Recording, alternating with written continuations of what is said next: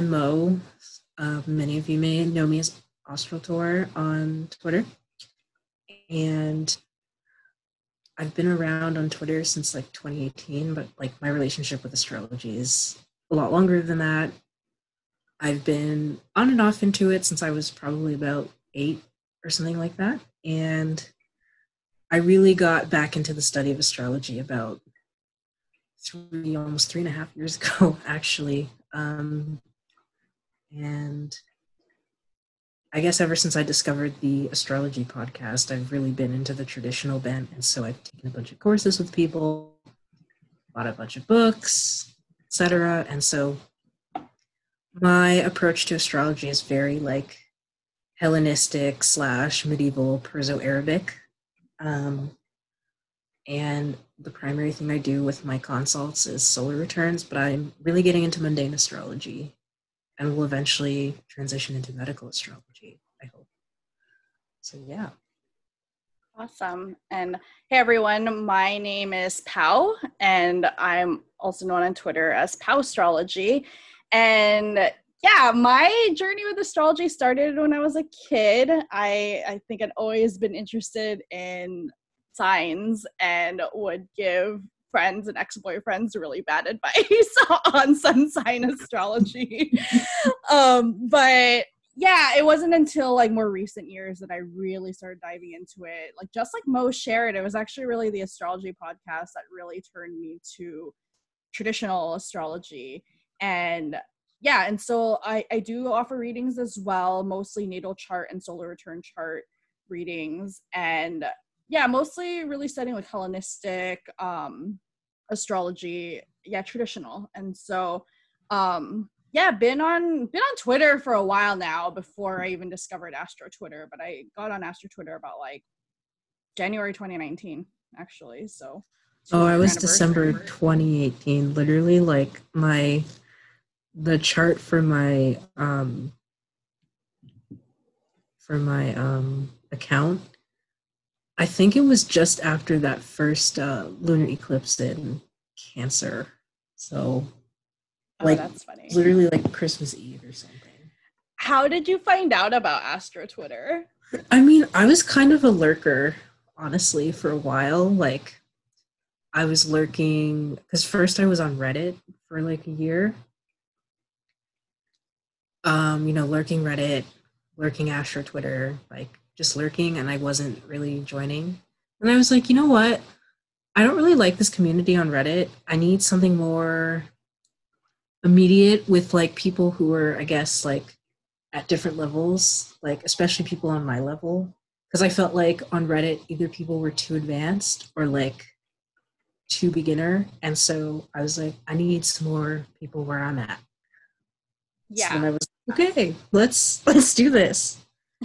I also started on Reddit, and now I'm wondering if we'd ever seen each other's like replies, or I don't know how much you posted or anything. But yeah, you're right. It was either like people are super advanced, mostly modern too, or mm-hmm. people were like, "Hey, this is my chart. Can someone tell me, help me understand this?" Yeah, like I I remember like when I was like lurking Reddit, I was really really into like progressions and like for a while I was entertaining like solar arcs and like I learned about them and then um something else like yeah I was like pretty into modern. Um the only thing was that that I the only issue I had with modern is that like whenever people would describe um because I'm Pisces rising um whenever people would describe me being ruled by Neptune I didn't really resonate with that. It was it was really weird. I was like um not really like this isn't really gelling. But then once I discovered Jupiter's the traditional ruler, I was like, this makes a lot more sense. Um, but the only issue I had with traditional was whole sign houses. Because at first I was Team Placidus. I was like, I can't accept this. Blah. And then, you know, I think once I discovered like um, the predictive techniques in um, Hellenistic astrology, I was like, whole signs, never looking back. So what finally got me on whole signs because it was the, I mean the exact same experience and was learning about that in, with using whole signs and you know according to traditional astrology you could do whole sign aspects too because i think the mm-hmm. hardest thing i had to reconcile for my own chart is in placidus i'm a 12th house moon and that tracked with me better than being like this first house moon in taurus but then when i was like oh wait but all these first house moon like or my first house moon squares every single one of my leo placements and i was like okay I got it now. it that, that was neat because I'd be a ninth house moon in Placidus, and it's like, you know, the ninth house moon tracks, but then like with certain timing techniques, it's like moon in the 10th makes so much sense. And I think there were like looking back on my um 10th house perfection year, but also like I think it was my sixth house perfection year because that's when my um, fifth house would meet its ruler in the 10th whole sign house. I was like, oh, that actually makes a lot of sense. And then just seeing how like I come across in public sometimes, it's like because even though I have a first house Saturn, like I come across as very like nurturing and like emotionally supportive. And I feel like that goes beyond like Pisces rising. Because like if I had the moon somewhere else, I don't think I would come off that way. So I was like, okay, maybe 10th house moon works. I can't deny it. Like, you know, so yeah. Yeah. Um, I guess like before we get into like what we want to do with this episode, which is a really ambitious undertaking of the astrology of 2021. I guess I want to ask you before I answer this question for myself. Um, you know, like, I guess like what's motivating you to like want to I guess, try to attempt a forecast? Because I don't know if you've attempted one before. Not nowhere near this extensive. Like I do have another mm-hmm. podcast with one of my really mm-hmm. good friends who also like studies astrology and yeah we'll like talk about the transits in each episode, you know, but like nowhere near even like that extensive. Um, like I won't even do like a month forecast on that. So this is a wow. huge undertaking. Um, I think what motivates me to do it is 2020 was a rough year. I mean, it was just objectively rough. I don't think anyone had a blast this year. Mm-hmm. And uh, I I actually really want to like do a deep dive into 2021 and just to kind of see like what we have to look forward to. And mm-hmm. I think in some ways, I think that Astrology 2021 can also just kind of help bring closure, does even bring understanding to what the hell 2020 was about. Like, mm-hmm. no, for sure. Like, so at least for myself, I would say maybe like, I can't remember if it was September. No, it might have been like September or August. I don't remember, but I kind of do like a I think um, with okay, so her handle on Twitter is Stars and Sense, so she's the practical astrologer, uh, and um, Jamie Wright, who's a Wright Machine on Twitter, and we do um, tea times every month, and we talk about the transits of the month, and we'll provide like many like insights, you know, for each of the signs. Um, uh, that's been pretty fun, um, but you know, I've never done like a full on like year because and even then like i don't think we go like day by day for monthly so we just kind of focus on like the big events and then for each of the signs we'll go focus on these days. This is what this might be like you know? And so i mean i'm not looking to do the sign by sign thing because people can kind of sit together. But like i think looking at 2021 you know now that i've been like practicing astrology like you know, like with clients, I'm just like, okay, I kind of want to take a step back and just provide like general advice. And I think like just getting in tune with like what each transit is like day to day is just really, it's really helpful, even if you don't know like, you know, the time lords and blah, blah, blah. It just helps you know like what the day is going to be like. And I have like a great like respect for a lot of astrologers who do like weeklies, dailies, like they're just really in tune with like the energies and i think like having a year long or like a year ahead would give me like insight into some of the things they do like yeah i think that's a really good point yeah props to the people who do weeklies and dailies and monthlies Jeez. yeah like oh my god like camp oh my god i don't know how he does it but like oh yeah yeah full on youtube videos that are at least 20 minutes long every week. Yeah, yeah. I but props like, to all of you. I watch his forecast religiously because it's like, okay, what do I what am I expecting this week?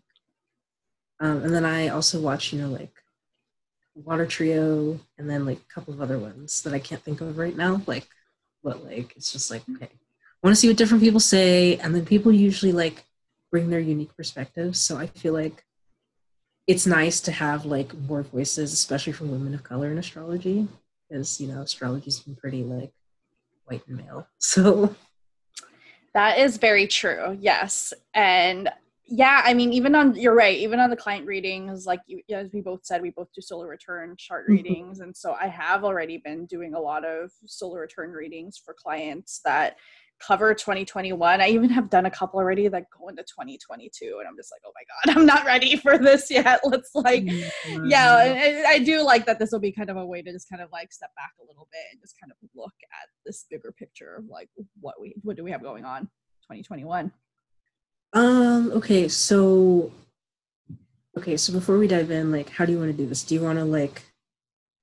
Because we could do it quarter by quarter, and then like talk about the main things or like do you want to give like like if you could describe 2021 in like a few words or sentences like how would you do that?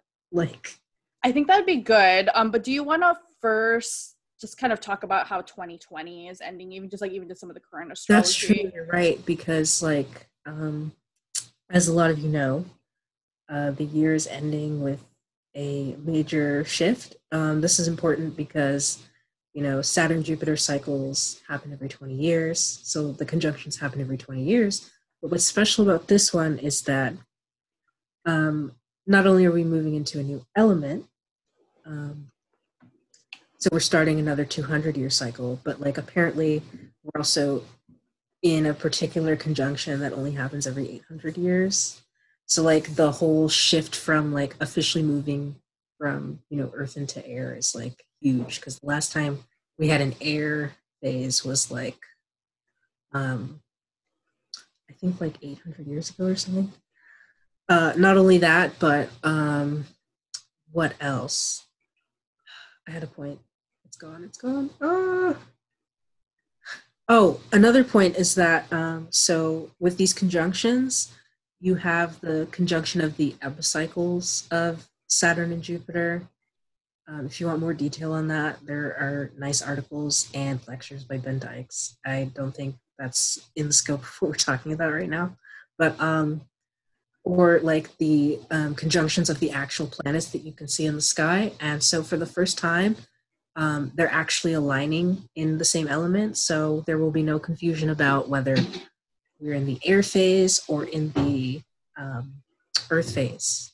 Because technically, if you look at the mean conjunctions or the conjunctions of epicycles.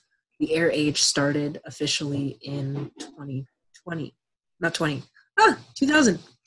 Um, but um, if you look at the bodily conjunctions, technically, um, I, I, believe in 1981 we had a conjunction of Saturn and Jupiter in Libra, and so we've kind of been in this weird like interstitial period since the 80s, more or less, and now we're finally like firmly in the air age. And so it'll be interesting to see how this 20 year period, so from now until like 2040 basically, will be set up for um, really getting into this air stuff.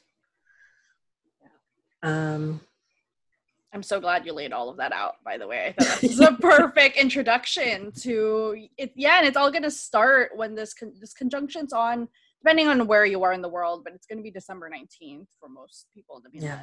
US. And so, yeah, that December 19th conjunctions is going to really, really color what 2021 and beyond is going to be like. It is also really interesting that it happens like amid, you know, we're like, we're also going to be going, we're also in the middle of an eclipse season too mm-hmm. that's going to continue until 2021 um and ends yeah it, it, ends at the end of 2021 and then we'll begin taurus and scorpio eclipses but let's not talk about that yeah, yeah uh, we'll save that for i believe november yeah mm-hmm. november um but i think like um so like the air element is very different from earth so a lot of the previous 200 year cycle was about you know Industrial Revolution, you know, competition over material resources, um, things like, um, you know, issues with nationalism, boundaries, etc. Right? I mean, we're moving into an age of air, so air is, you know, unlike air, unlike Earth, which is, you know, cold and dry. In some systems of um, giving the elements qualities you know earth wants to you know consolidate it wants to identify clear boundaries. It um, is concerned with you know that which is tangible. Um, you know uh, whereas air is kind of like it's more fluid there's more movement it's not always evenly distributed.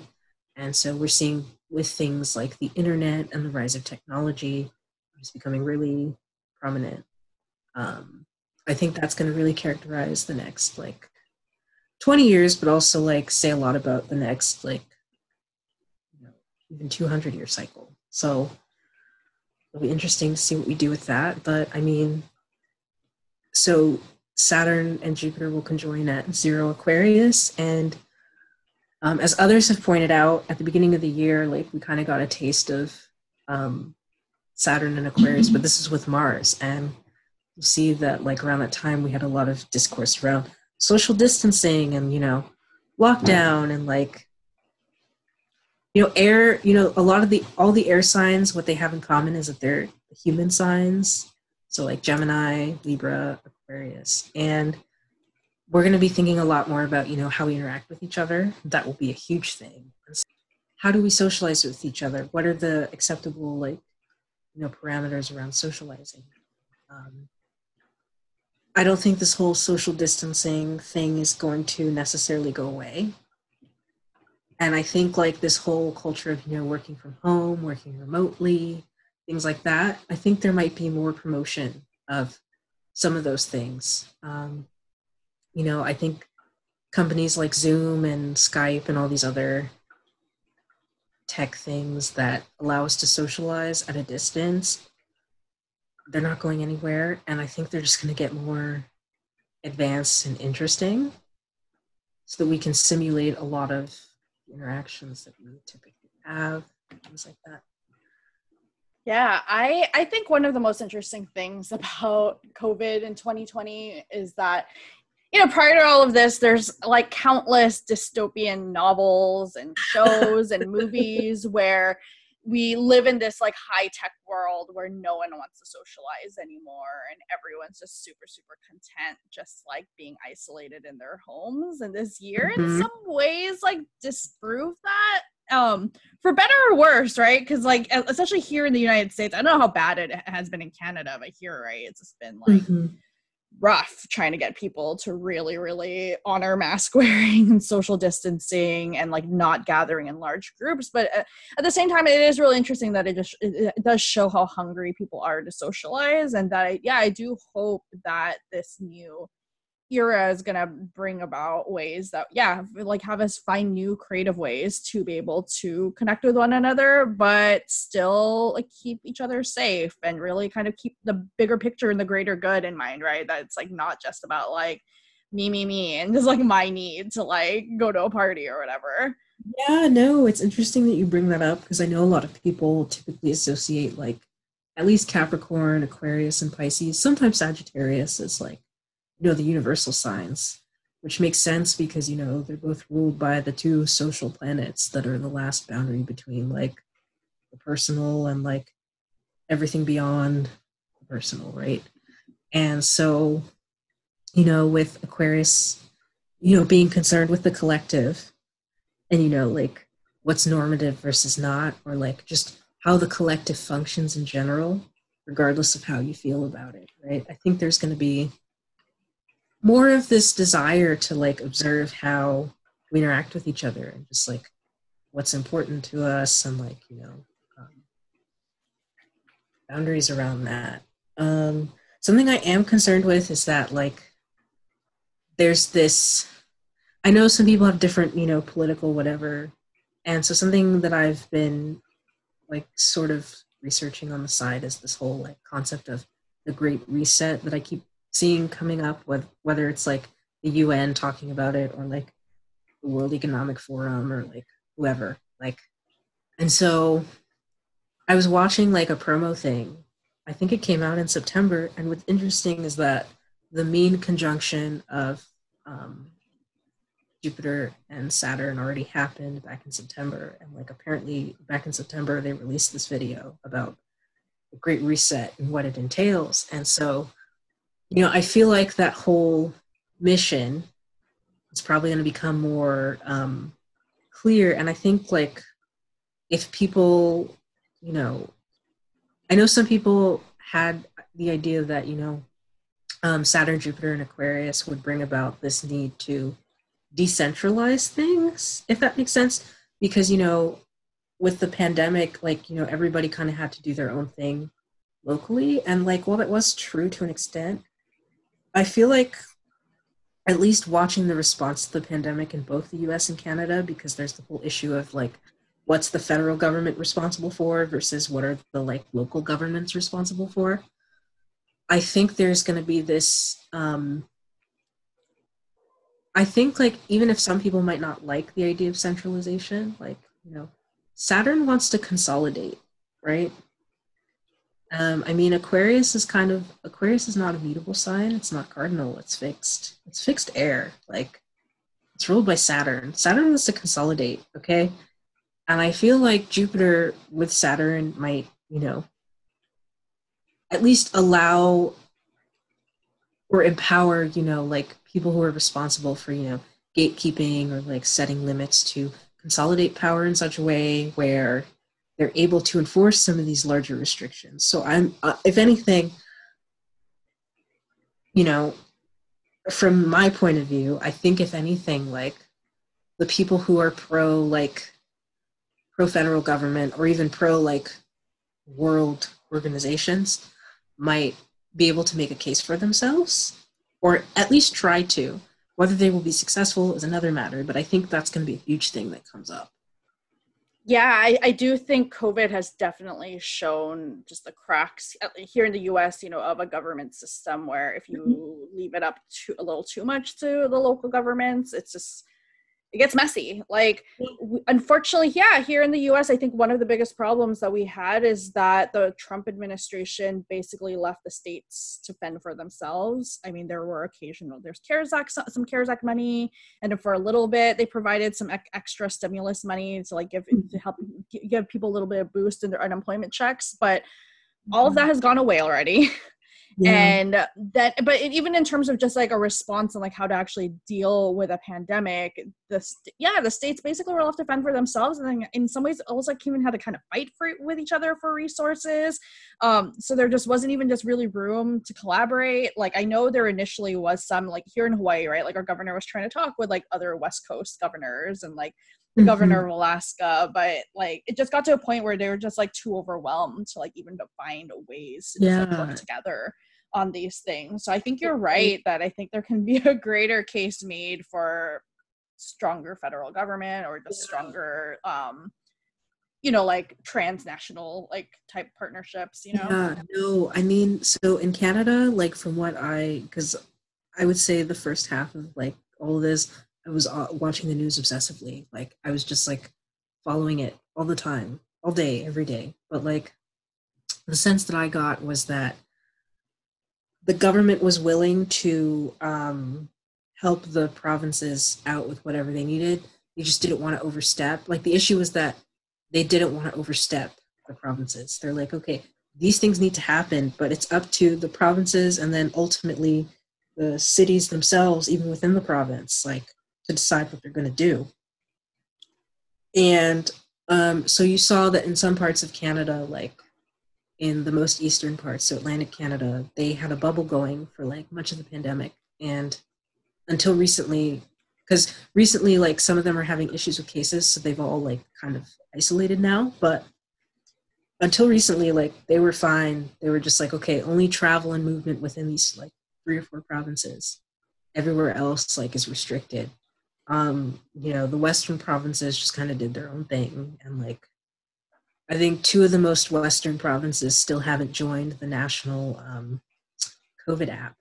Every other oh. province has. And so you know now they're dealing even though they were fine at the beginning of the pandemic now things are just out of control and um, you know people are pressuring the local health authorities to like get on board with this thing because every literally everywhere else like people are joining and so um i mean even like at one point during the pandemic the two largest provinces so ontario where i am and quebec like the french speaking province like they the governments had a joint summit about how to like deal because it's like the two of the provinces hold the majority of Canada's population. Like, I mean, there's just so many people, and like, you know, they do a lot because of the numbers. You know, a lot of the economy is affected. So it's like, um, there was a lot of this attempt at like trying to do a coordinated thing, but it wasn't quite where it needed to be. And I think like,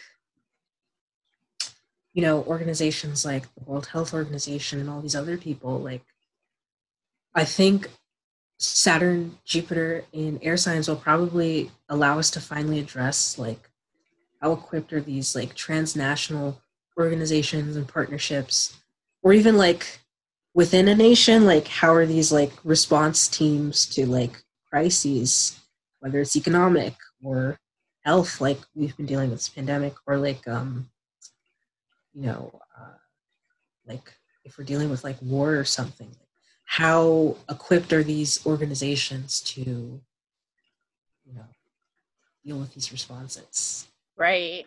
Like look like i'm i'm neither like i don't i don't think i feel strongly like pro federal government versus states right yeah. like i feel like i th- it's kind of like i'm in like eighth grade history again where we had to like debate this shit in class like we're like the founding yeah. fathers or whatever but anyway i i think this is just peak aquarius though like that you know it took a virus and a pandemic that to show us like you know like this look covid doesn't know borders like it doesn't like fucking doesn't. care about any of that and it's like you can be one state in the us for example and really really have like the best like program set in terms of like health and safety and you have all these standards in place and you have like all of your you know your residents actually following the rules but the state next door isn't doing that stuff then it's a moot point. Yeah. Exactly. Um, and you know, it's really especially being like the airy diurnal Saturn sign, like it's just you know, like you know, it's like okay, um, the Capricorn Saturn period showed us that, you know, there's cracks in your foundation. This isn't working. You had to endure like whatever crisis, but like I feel like Aquarius, Saturn, and Jupiter, especially, like it's just this time where it's like, okay, we dealt with like Pluto and Capricorn exacerbating all this shit, right? And we have time to take stock of like what we lost. And it's like really going to be a period of like, um, how much can we go back to and like how much can we keep going forward with? And I think like what a lot of people don't realize about Aquarius like I'm, I don't think of Aquarius as like Uranian at all. Like, especially as I've gotten to know more Aquarians or people with Aquarius placements, the Saturn is just so loud. Like, it's loud, and it's like because I've noticed that even when people try to describe the two types of Aquarians, like they go, "Oh, there's the innovator." Who's like ahead of their time and blah blah blah, and like they're weird and they're outcast because they think about things that other people haven't but there's also the reactionary Aquarius who's like, everything was good before, and like, I don't like where things are going. We need to go back. And so, one example I think of is like when people go, oh, Aquarians are so progressive. Look at people like Amy Coney Barrett, who was just put on the report. She has a couple of planets in Aquarius. She's an Aquarius sun. She's not innovative at all. She's very conservative. Most people would associate that like most people who are not really deep in this astro stuff go, oh, she's how is she an Aquarius? There are plenty of Aquarians like her. It's like they have these not normative ideas of like how things should be, and if anything, she thinks that the original, the original version of the Constitution, like I don't know what that means. It's really vague, but in her view, whatever the authors intended is what she preserves. And that's really vague. And it's like unless you were those people you don't know what that meant. And but again that's her view. And that's how she interprets everything. Like you know there are people or like if you think of people who think we should go back to i forget the political slash economic philosophy but i think it's like anarcho primitivism it's like if you if we sh- if we really want to be like ethical or whatever we need to abandon society as it is and technology and we basically need to go back to being hunter gatherers there's some people who believe that. Like i think that's like one manifestation of how like aquarians being weird can show up. You know it's a fixed air sign. It's like okay there are ideas and um, rules and systems that they're willing to accept. Um, but i feel like unlike capricorn which is like you know the more receptive nocturnal Saturn, which is like, okay, I just have to endure limits as they're given to me. And if I erect the most um, sturdy structure, I can withstand whatever life throws at me. That's not how Aquarius thinks. Aquarius is more experimental because it's like I can accept and reject what comes through, but it depends on like what standards I'm working with. And the standards don't change unless they have to. If that makes sense. Like, yeah, no. Totally. I think this is a good segue into like jumping into 2021. So I know you were asking earlier, should we just take this quarterly or do we kind of like go month by month? I mean, I, I know month to month can be too much, but I mean, I think there are just some months in 2021 that are actually kind of quiet. So maybe we won't even have to spend too much time. I think we should it. go month by month. I think so. Um, and you know, January is not one of those quiet months, so we could spend a good time on January. That's for freaking sure. But yeah, so speaking of Aquarius, as we said, Jupiter, we started off the 2021 already with both Jupiter and Saturn already in Aquarius. But then you have a bunch of the other planets just basically following suit. Like the sun will move in there. Um, I'm gonna, I'm gonna um, pull up my Astro software, and this is a good time to plug Luna. So I have this software called um, Luna, and you can get it at lunaastrology.com. And I believe they have like an app in the App Store or something. But anyway, like I think you can pay for like a, a $25 a year subscription or something just to use their software. Um, and once you have it, you can log in on multiple devices. It's cool. Like, I mean, you can't do all the fun, like, you know, um, stuff like you can in Solar Fire and Astrogold and all that, but like it's a pretty comprehensive software. And if you're someone who just needs to throw up charts or like really like certain graphics, you'll really get a lot of Luna. Like, and I believe they have like a lot of things like midpoints and like theoretical points and some asteroids. So like, you know, you'll get you'll get a lot out of it, and I highly recommend it if you want an affordable software. Um, but anyway, I have it going on the side.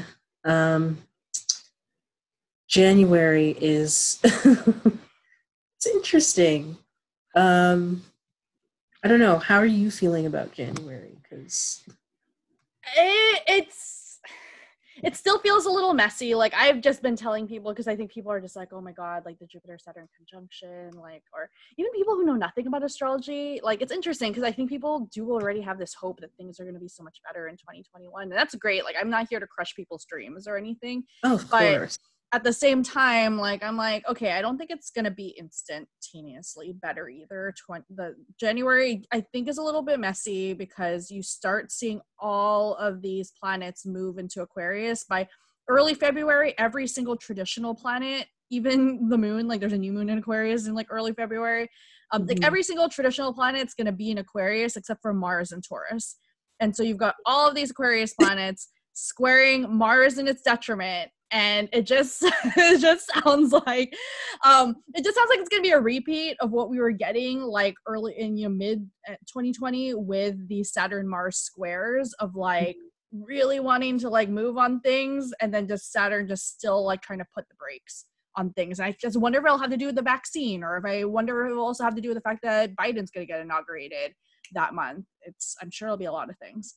Yeah I think I think we should talk about Mars entering Taurus because that's like a huge di- deal. Because it's like, okay, I mean, I know Mars retrograde in Aries was not fun, but like Mars is pretty empowered to do things because that's one of his homes. Like he has a say in what happens, right?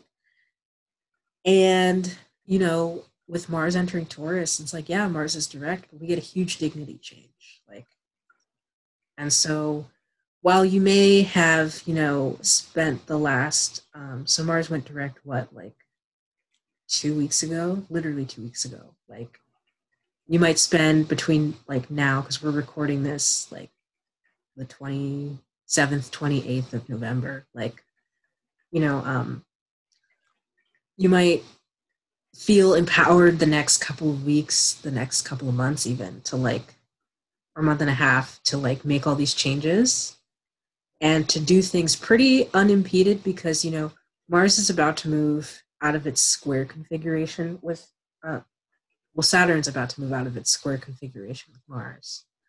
And so Mars kind of has like a lot of, you know, say over some of the things that's been mulling over the past like two and a half months at this point. And so once that's, you know, once you get to Taurus, that's kind of over. And so Mars in Taurus, I mean, the, the good thing about Mars and Taurus is that Mars still has triplicity there, unlike, you know, it like in Aries. And so triplicity is a dignity that's kind of like described as, you know, having people around you who want to help you.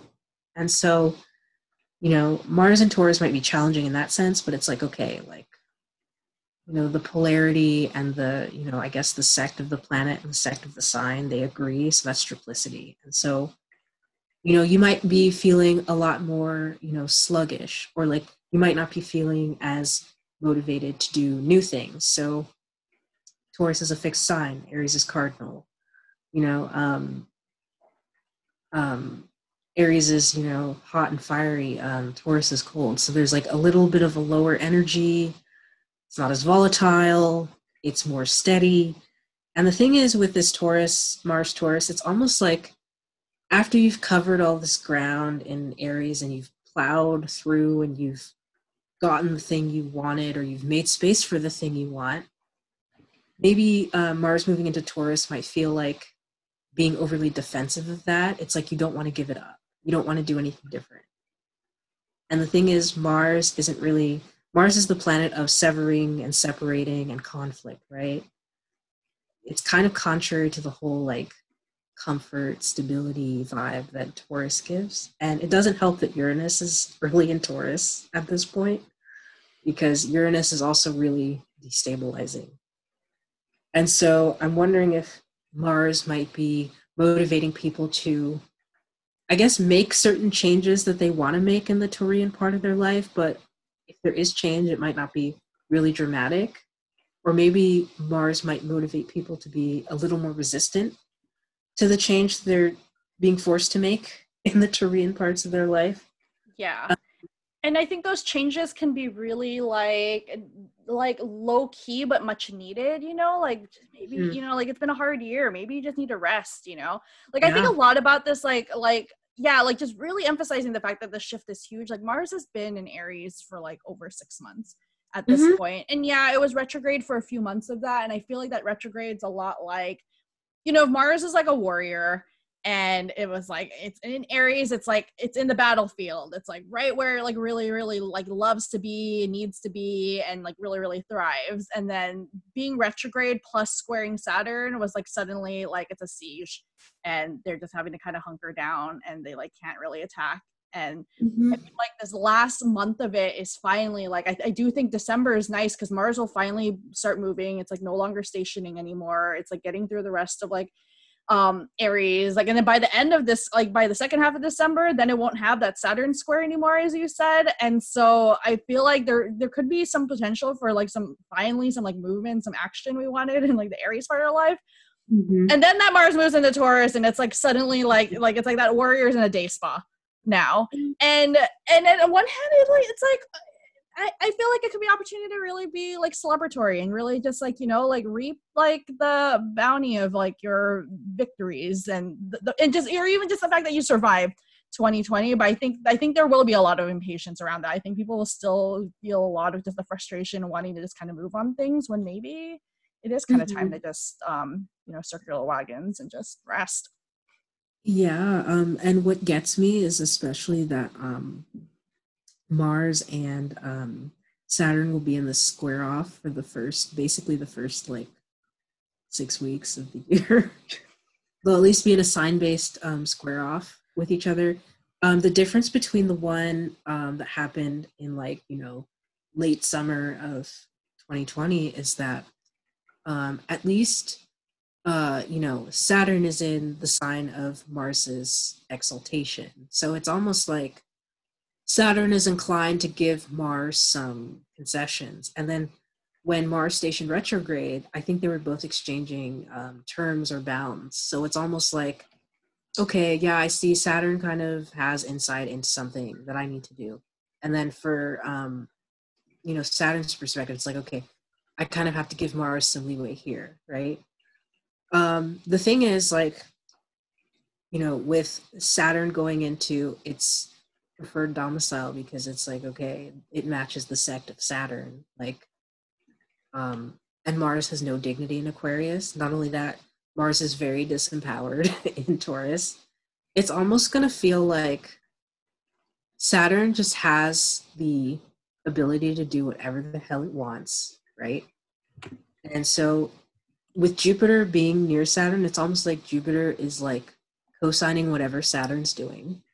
It's like, okay, yes, Saturn has authority, but I'm also a benefic. I want to make Saturn's job easier, right?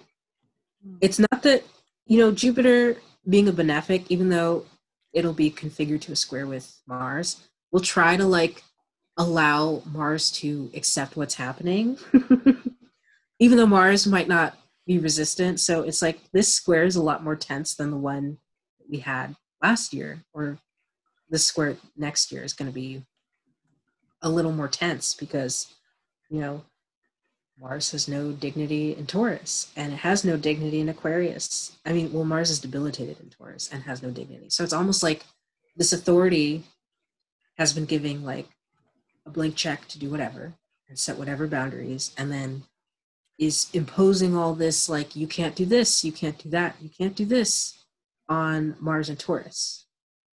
Um, which is frustrating. And what doesn't help is that this might be a little more volatile than people are expecting because Mars is going to be with Uranus, which is creating all this instability. And Mars Uranus aspects tend to be a bit, a bit chaotic and inflammatory. So, with on that note, um, Mars exactly conjoins Uranus, and on this day is also pretty closely squaring Jupiter and Saturn, especially Jupiter. Like I think the aspects only like a degree apart and that's on inauguration day or the U.S. inauguration day, January twentieth. Yep, the twentieth. Um, it's it's yeah, it's pretty bad. Uh, that's a pretty tense aspect. Um, I mean, as Venus, I don't think Venus is in Aquarius at this point. No, Venus doesn't get into Aquarius until like I think February. I mean, first. The only yeah. good part about January is that like, I think like about two like two days after Mars is in Taurus, Venus does enter Capricorn, and like, I mean, Venus is going to be the dispositor of Mars, and like they do make, I think they make a nice aspect at some point, like before Mars starts squaring Jupiter and Saturn. But this yeah. Will be, this will be Venus's first time in Capricorn without Saturn and fallen Jupiter there in yeah how long has it been? Like three years? oh God, it's been a couple years. Um, yeah. Yeah. So, um, I mean, this might be really nice for me. Like, yeah, Pluto is there, but like, at least it's not like Saturn and Jupiter and you know all this other stuff happening. So, um, but yeah, no, inauguration day looks pretty tense because okay, and then to make matters a bit worse, like the sun, like before the day before, I think, or like around the same day, like just enters Aquarius. So you've got the sun not happy in Aquarius, you've got Mars not happy in Taurus.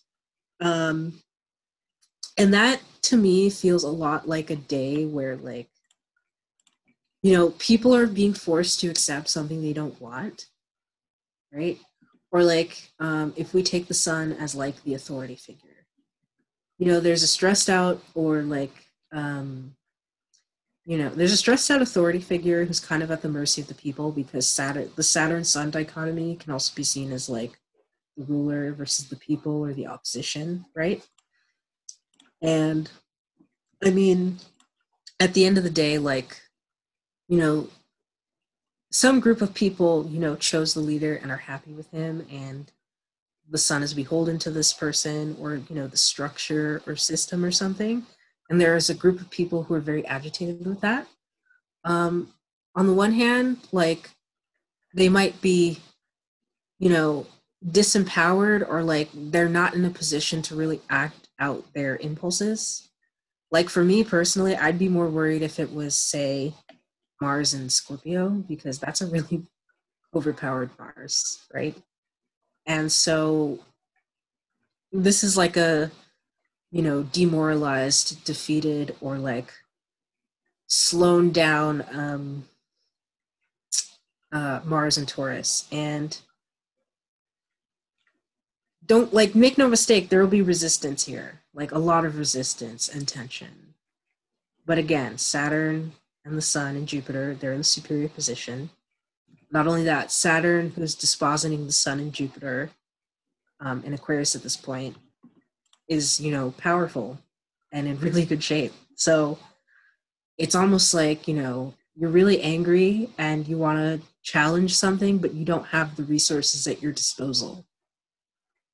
You know what I mean? Yeah, yeah, and I even just like even just looking at the fact that like okay, all of these like yeah, Mars and Taurus, as well as Uranus as well, will have contra mm-hmm. like aspects with these Aquarius placements. like it just yeah adds to just like the sneakiness, I guess, of you know any opposition. But yeah, yeah. I still lean toward it does not really have it getting much traction. But it is going to be potentially loud and annoying or frustrating. Yeah, it's going to be annoying. It's going to be loud, and the only thing that's annoying is that you know, again, like I mentioned before Mars has triplicity in Taurus. So like while this, these like agitated people, whether this is like the opposition to, you know, the incoming government or whatever, um, there will be support behind it, but it's disempowered support. Like you can't really it's not as effective in doing Mars things. Um, and this might be a time where a better use of your energy is to aggressively stabilize that which you have control over rather than like being overtly rebellious and um, you know trying to destabilize a structure um, that being said if you find that you're on the saturn side of things like you might find that this is an obstacle to you trying to either consolidate something or like to create order or um, to establish an important system of something.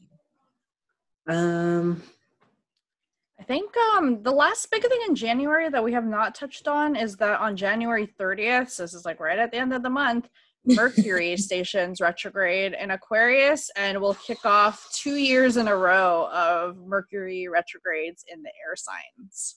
Oh my god. Um Yeah, that's another thing. So, like, I know we kind of got a taste at various points last year of the Mercury retrogrades kind of moving from water to uh, air signs, but like this year we're solidly in air. Um, like all the retrogrades start and end in air signs, so there's no ambiguity. And so, um, what a lot of people can benefit from is thinking about Mercury retrogrades in terms of like the elements or like the triplicity of whole sign houses that are being activated. So, like, um, one thing that is useful from some groups of modern astrology is the grouping of the different houses. So, like, one, five, and nine are kind of like the houses of identity and self expression. Um, two, six, five, two, six, ten are obviously career and vocation. Um, 3, 7, 11 are like relationships with people. Um, and then 4, 8, and 12 are like houses of endings, secrets, and like legacies. So um yeah, so like um you know for air sign, you know, air risings or whatever, like this will be a lot more about like what you want to express, right? Um for water risings, this is going to be a lot more about hidden things or things you don't really deal with or things that happen in private. That's you. That's what you're going to get to deal with. right. Um, Earth signs, this is going to be about like career and what you're doing and like how you make money, right? Uh, so that's you. Yep. Fire signs, for you, this is going to be your relationships. Um, and so, I mean, I feel like I feel like you and I talked about this, but like the air sign retrogrades are going to feel more like classic Mercury retrogrades. Like, do you want to speak to that a bit? Or? Yeah, like uh, uh, you know, even like what we were saying earlier with not just Aquarius, but just like what all the air signs have in common is that they are like the human signs, and that mm-hmm. um, we talked so much about how this Jupiter Saturn conjunction will be a lot about just like how do we connect with other people um, yeah. find new ways to do it. And so, um, yeah, that said, I think like a lot of the air signs do deal with how we connect with one another. And sometimes that is like, especially in our age today, it is about like technology. It is about like, or it is actual like about conversations, just interactions we have with one another. Um, all that kind of stuff. And so, yeah, I do think that when Mercury is retrograde in the air signs, it does kind of lead to some of the classic, like, breakdowns in technology or travel delays or um, issues with miscommunication between people or the social mishaps, all that kind of mm-hmm. stuff.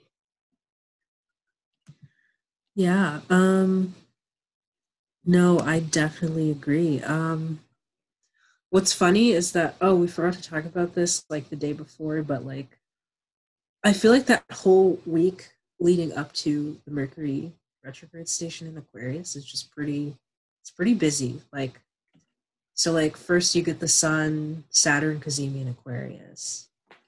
Um which is, you know, again, like three days after the inauguration. and I don't know, that just to me screams like, okay, true consolidation of authority that benefit that is supposed to be beholden to the people or some higher structure, right? And then you have this full moon in leo like later in the week that kind of amplifies things. Um, and then on that same day i think the sun conjoins jupiter. So it's like okay after this whatever covenant you make to like assume power it's like okay here are the benefits of power now right?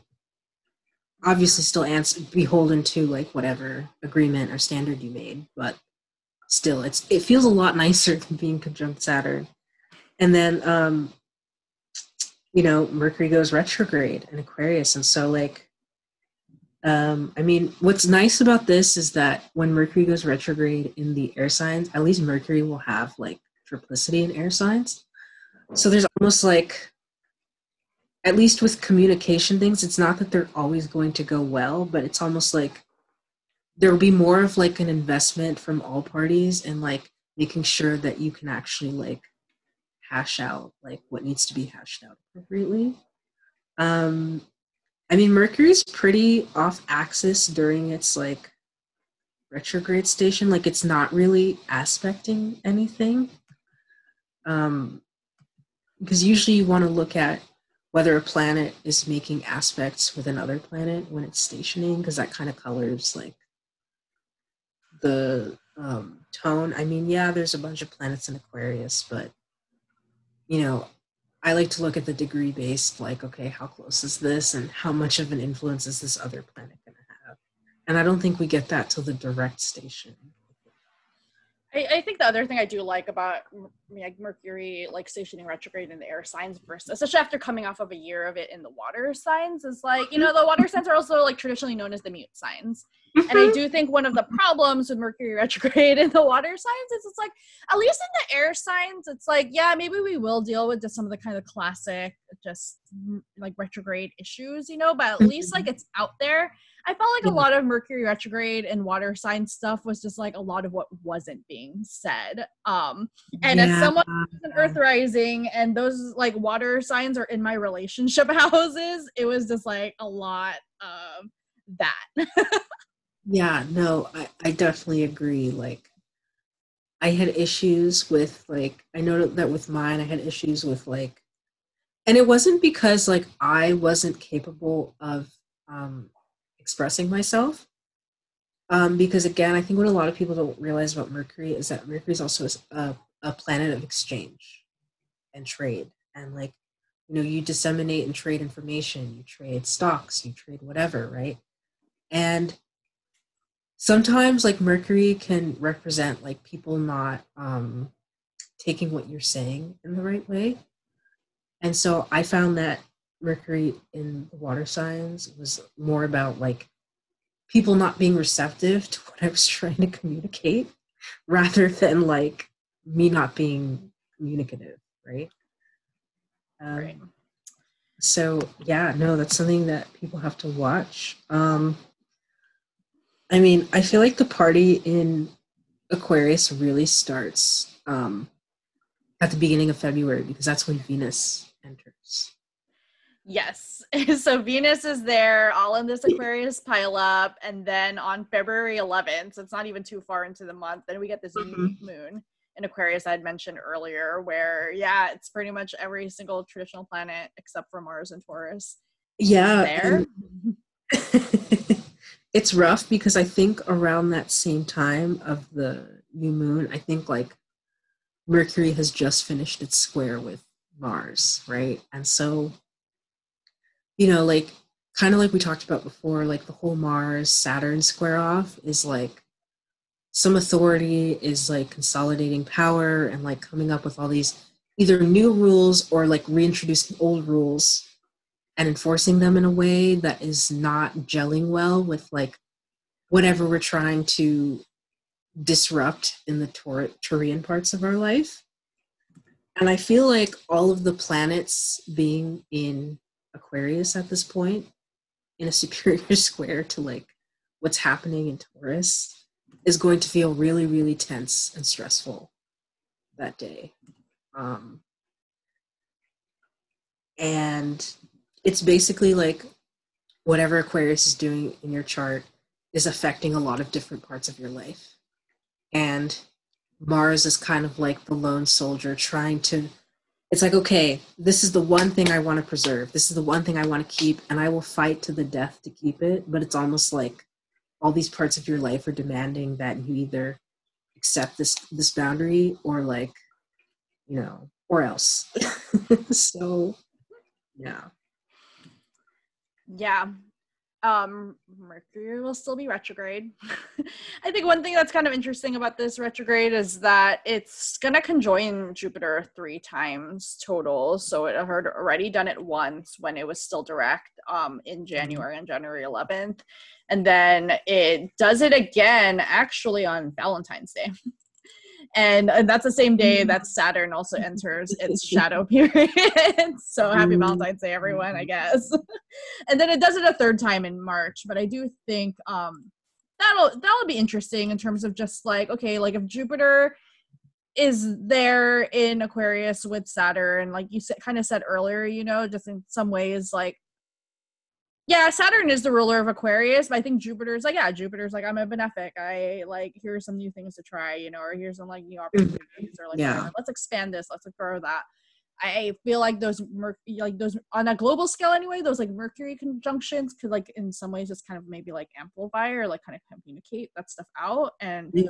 um it'll be interesting what the retrograde will bring because I wonder if there is going to be some like either backtracking or just like even just like further pushing forward on these kinds of points. You know, like so what makes me optimistic is that like literally the day before um uh the Mercury Jupiter conjunction happens again, Mercury is like basically besieged by or like enclosed by the benefics.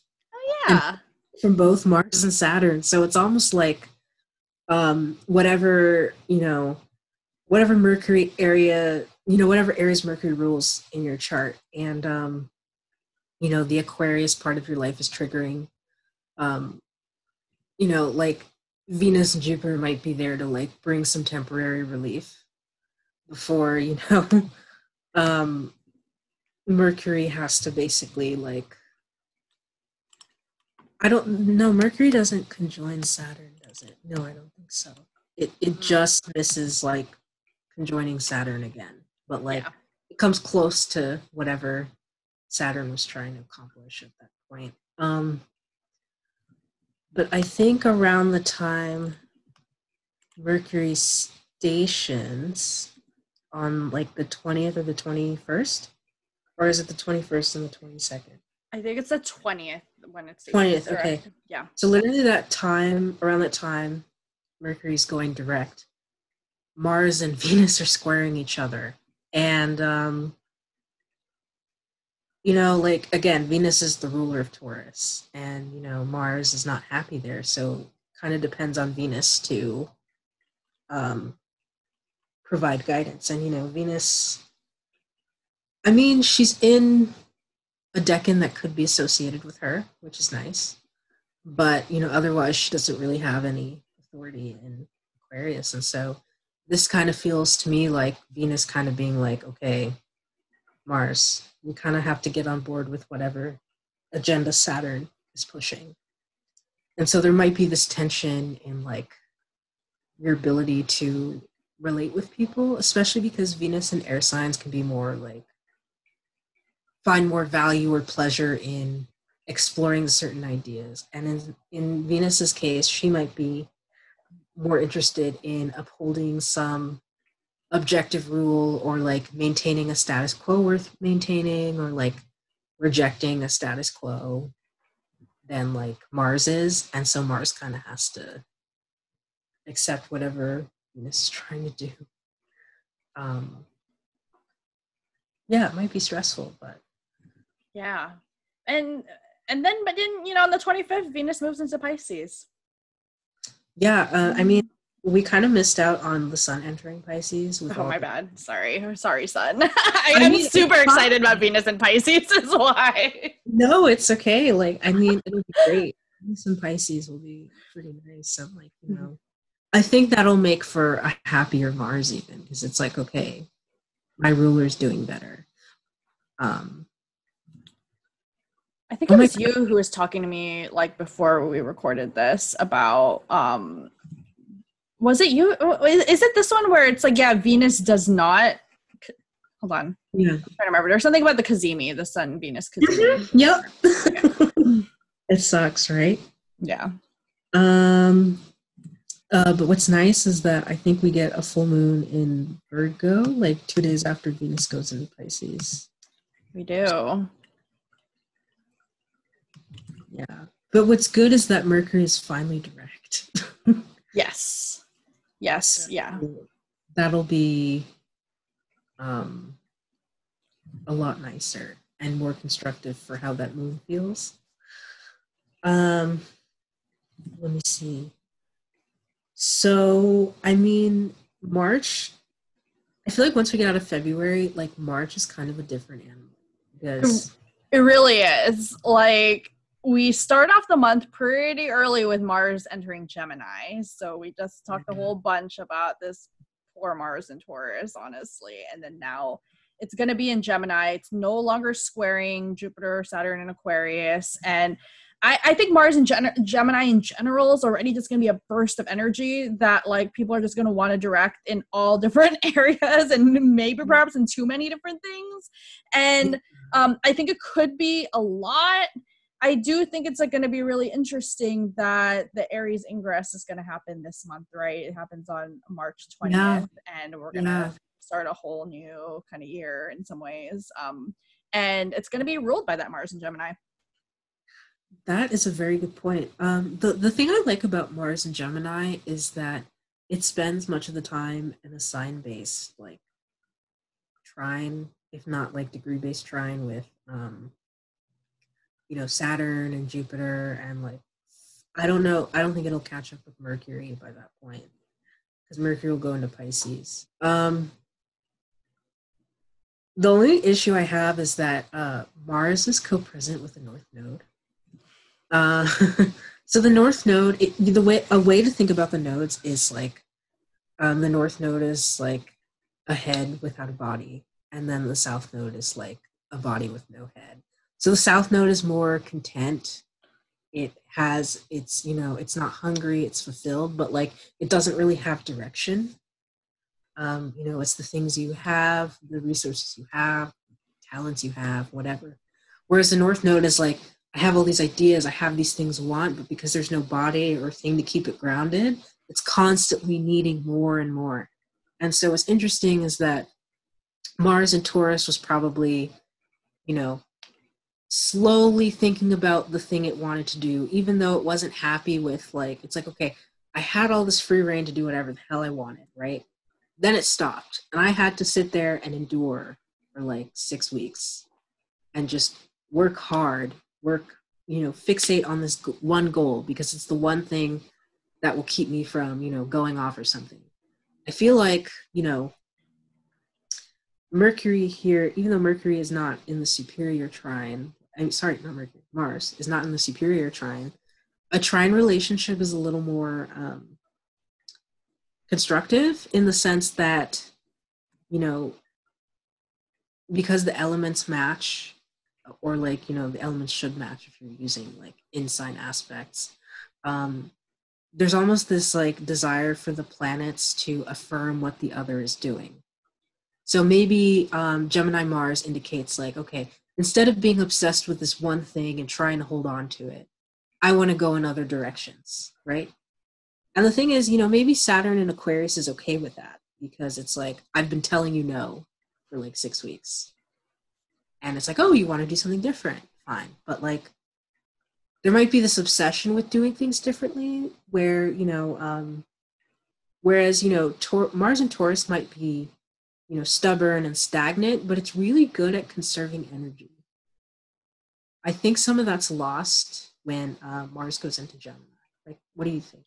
I agree. I, I do think one of the biggest worries about this transit is, uh, yeah, I think people need to just watch out for spreading yourself too thin because. I think there is going to be a lot of just urgency to want to just try all the different things or maybe mm-hmm. try new things. Even a few new things can be a lot of energy expended. So I would definitely caution people about that. Mm-hmm. And, mm-hmm. but overall, I think, I, yeah, I, I like the trine. I like the trines, and I yeah I do think the North Node there in Gemini is definitely something to just kind of like keep an eye on, or just you know just keep in mind. But overall, I like it, and I think it goes even just goes back to what you were saying earlier, even when we were talking about Mercury retrograde and air signs, right? Like we're now going to have Jupiter and Saturn in Aquarius and air sign now trining this Mars and Gemini and air sign. So for all of you listening, just like keep in mind like what um where does that triplicity fall in your chart like if yeah if you're earth rising like me it's going to be like these career houses right like the second sixth and tenth and so forth and so on so.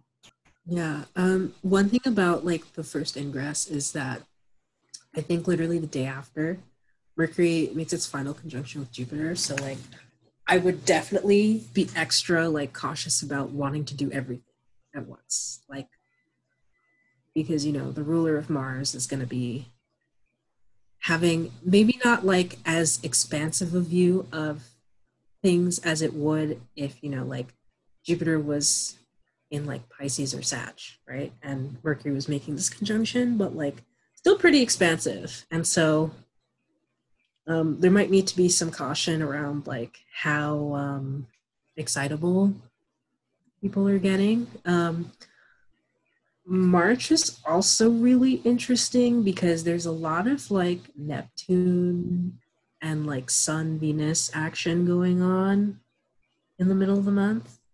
Yeah, I'm looking at that Venus conjoining Neptune on Pisces. It's the same day that Mercury exits its shadow. Oh my and god, it's the same day as the moon, actually. Oh yeah. shoot, yeah. There's a lot going on that day. So I just kind of wonder if yeah, the new moon in Pisces, like Mercury will be out of its shadow. I wonder if there'll just be kind of some of this feeling of like you think you have clarity, but uh, maybe not. Maybe there are some things. I think it's like a very it's a it's a time where people might feel very like inspired and like there might be some overly floweriness when it comes to like what you feel is possible like you know while but this also feels very what's interesting is that it's like unlike you know 2020 which is very cardinal focused I feel like it's like one thing's going on in mutable signs, and then another thing is going on in um, fixed signs. So like whatever the hell is going on in the Pisces part of your life, like you're just. I mean, yes, Jupiter kind of like gives it a relationship because you know the ruler of Pisces is there, right? And so, um, but like it's almost like you know there's this dreaminess that's going on in that part of your life um, and I feel like this might not be the set of days to really. Um, I'm not saying like, you know, follow, don't follow your dreams, but it's like, I feel like without, you know, Saturn being on axis, like, you know, in a sign based relationship, because at least with Saturn and Capricorn, there was some groundedness to whatever dreaminess or like ideals or glamour or illusion that Neptune is providing in the Pisces part of your life. But Saturn is kind of like not there to provide that um, boundary, I guess, or to provide clear boundaries where there are, where there appear to be none. Yeah, like it seems like it's probably gonna be a fun. It could be a fun transit. Like yeah, again, fun. yeah, it, it, could be fun.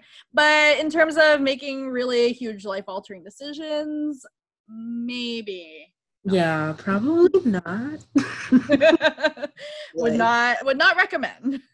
No. Um but like what's fun is that like literally right after that Mercury goes into Pisces like two days later. So whatever like clarity or whatever you thought you were having at the end of um um the Mercury retrograde, I think that just kind of evaporates. um, and you know, because Mercury is like in its um, depression and detriment in Pisces, so it's like extra debilitated. This isn't to say that like having a Pisces Mercury is bad. Um, they're actually very, very eloquent and like well, very thoughtful um, Pisces Mercury natives. It's just that Mercury is kind of like I don't want to say it's like Saturn, but it's kind of similar to Saturn in that it's it prefers um, you know uh, slightly drier environments, um, where you know there's um, I guess like a clearer separation between things. It doesn't want things to flow together too much. Like Mercury uh, is contrasted with Jupiter in that Jupiter wants to create cohesive, huge narratives, whereas Mercury wants, you know, precision, definition, like, and Pisces is not really an environment where Mercury can do that. And so, you know, while Mercury and air signs can kind of allow you to connect things in a way where they're not necessarily flowing together like soup, right? Um, you know, things are kind of flowing together like soup when goes into Pisces, which is fine because it can allow you to attempt, I guess, refining some of the inspiration you were getting, you know, with a lot of the conjunctions with, you know, the Neptune and the Sun and Venus and all that. So I think that'll be nice. Yeah, it, you know that Mercury in Pisces is now going to be ruling that Mars in Gemini, so that's just like another thing to like kind of keep in mind too. Of just yeah, maybe maybe precision or just clear decision making will be a strong suit like at this point but um but yeah i mean i don't think it's like awful awful either no i think um, it'll yeah. um but you know the fun the funny thing that i like noticed is that like so like Pao was mentioning earlier um you know around the um the equinox um the aries ingress you know, just when you think um, the Sun and Venus will conjoin in Pisces, which will be nice because, um, you know, the Cazimi is great. And, you know, when planets are in their domicile or exaltation and they're that close to the Sun, they're said to be in the chariot, so protected from being under the beams, right? And when it's a Cazimi, it's super powerful because it's very purifying. But we don't get that. so, so sad. You know, which is it's not it's not terrible. Um, it's not it's not bad, but um, you know, it would have been it would have been nice. It really would have been nice. Um, so around the twentieth, you know, the sun enters Aries as it usually does. Um, in that time frame, and then literally the day after, Venus um, also enters Aries. So again, this is a huge dignity change for Venus. While you know, um, Venus is um, you know venus you know kind of likes you know this whole bringing things together thing right? You know pisces is very good for that. You know no boundaries things flowing together whatever. Uh, venus can't really do venus things in aries and you know she starts to enjoy things like conflict and you know separation and um, things like that. And so you know a more focus on you know the self and like gaining recognition for you know your individuality. Because you know aries is where the sun exalts. And so this is good for the sun because you know the sun is exalted in aries but it's not as great for venus especially when she's combust. But um uh i don't know if people have noticed but you know when when um venus goes direct and she's about to um change her um change her solar phase so instead of being a morning star, she's making her ever so slow transition into being an evening star again. And um, Venus, Venus's conjunction with the sun, so the cazimi, is actually a very, very slow, gradual process when she's direct, as opposed to when she's retrograde. It's literally like maybe a day, but no, like they spend about a week, like really, really close to each other, just like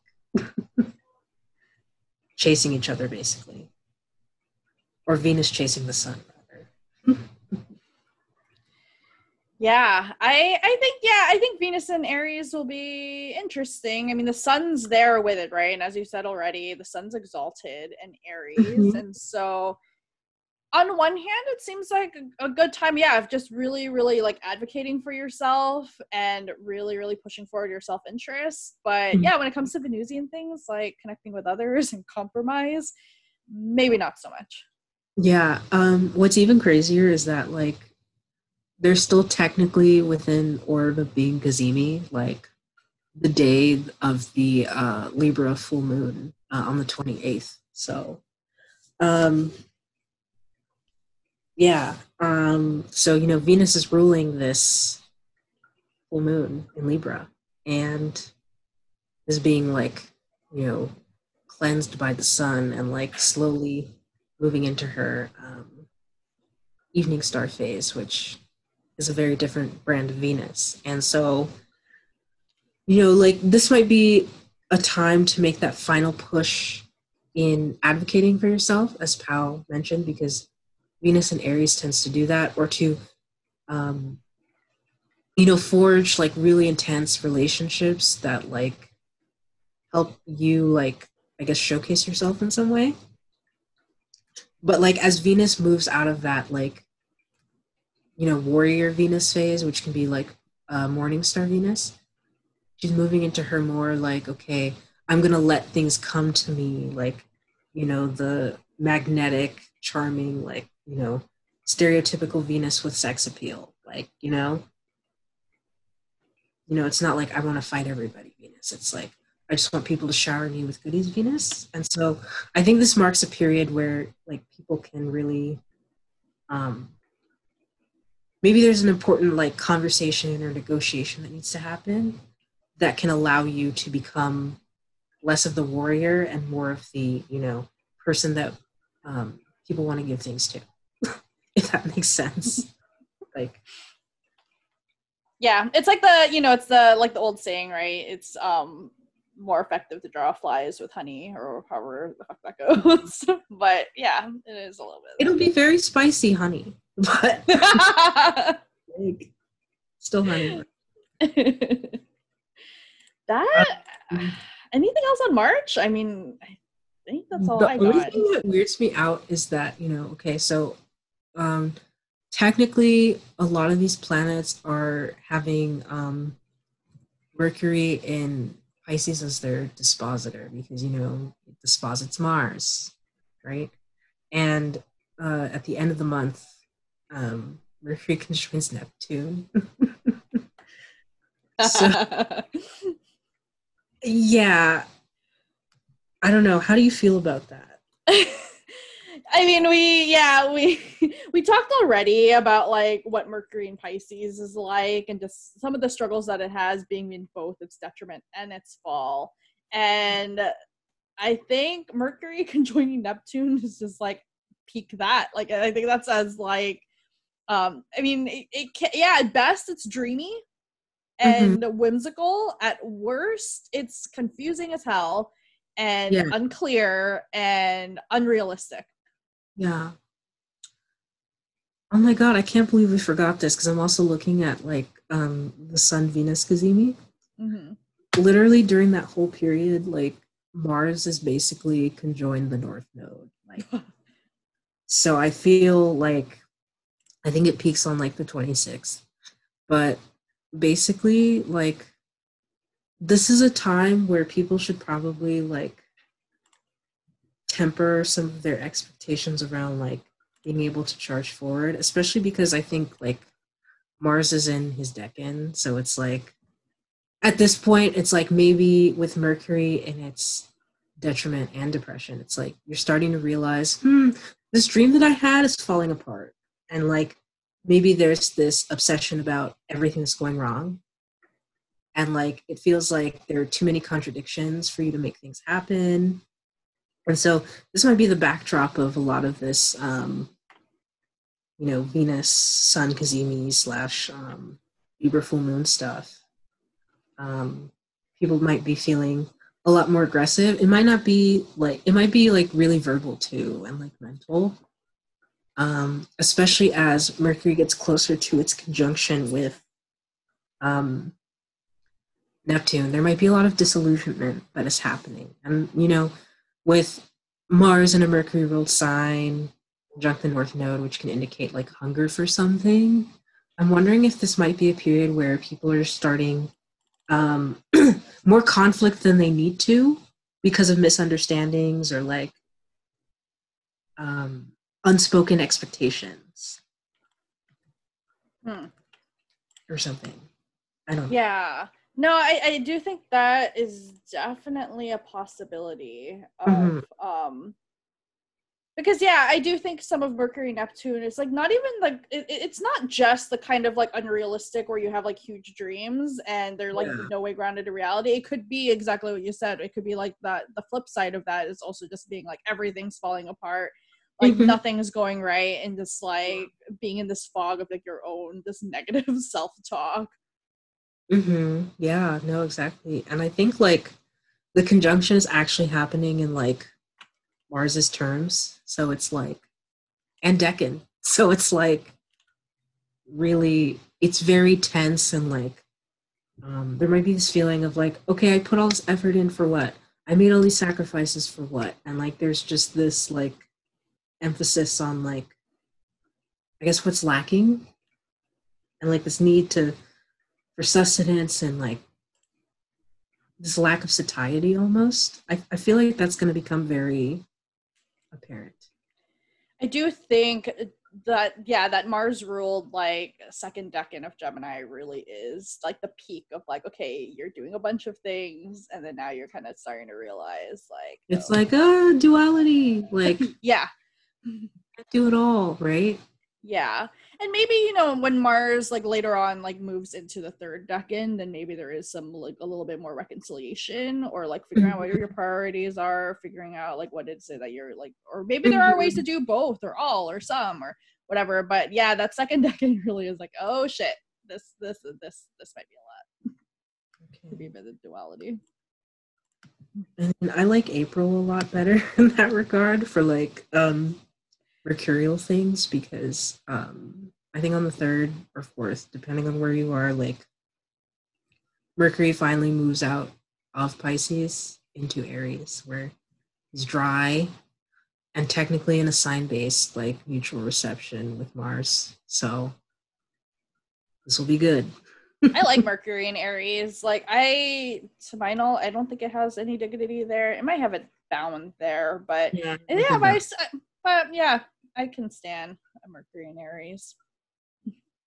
I mean, like, you can't really be mad at it. It's like, okay, we finally got over like maybe the big disappointment or like, you know, we finally like have felt all of our feelings about something.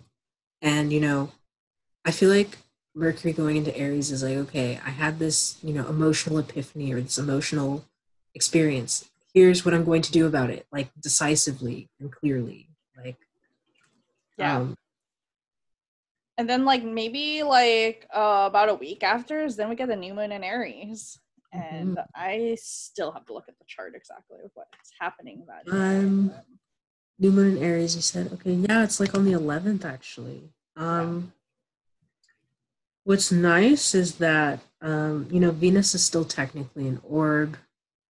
Um know, Venus is close. Jupiter is also like overcoming this pretty closely. So it's like it's almost like I, I don't know, this this seems a lot more constructive to me than the um Libra full moon. Mm-hmm. Um mm-hmm. especially because you know Venus is in her own decan and like, you know, she's about to go into Taurus. And this is a Mars ruled um lunation. And Mars is like again in mutual reception with Mercury. So this feels a lot more like constructive, like, okay, here's the actual way forward. Yeah, it, it looks yeah, it looks nice to me. There's really no harsh aspects happening here. You got like all the Mar all the Aries stuff is sextiling the Aquarius, and then like sextiling Mars and Gemini. It's yeah, it seems the good. The only thing I'm worried about is um, that Venus is squaring Pluto on the same day. So, um, you know, with Venus square Pluto, there's a lot of um, tendency for, you know, obsessive, um, maybe obsessed with like achieving certain pleasures. I mean, because Venus is not really ruling the lunation, I'm not as concerned about that. But that might be an undertone that's there, um, especially because, you know, Pluto is technically still overcoming the lunation by square. So there might be some, you know, power struggle type thing. I mean, on the whole, it's probably going to turn out more constructive than not. But you know that that theme of wanting power or disputes over power or authority are definitely there. Like, no doubt about it. yeah, I can definitely see that.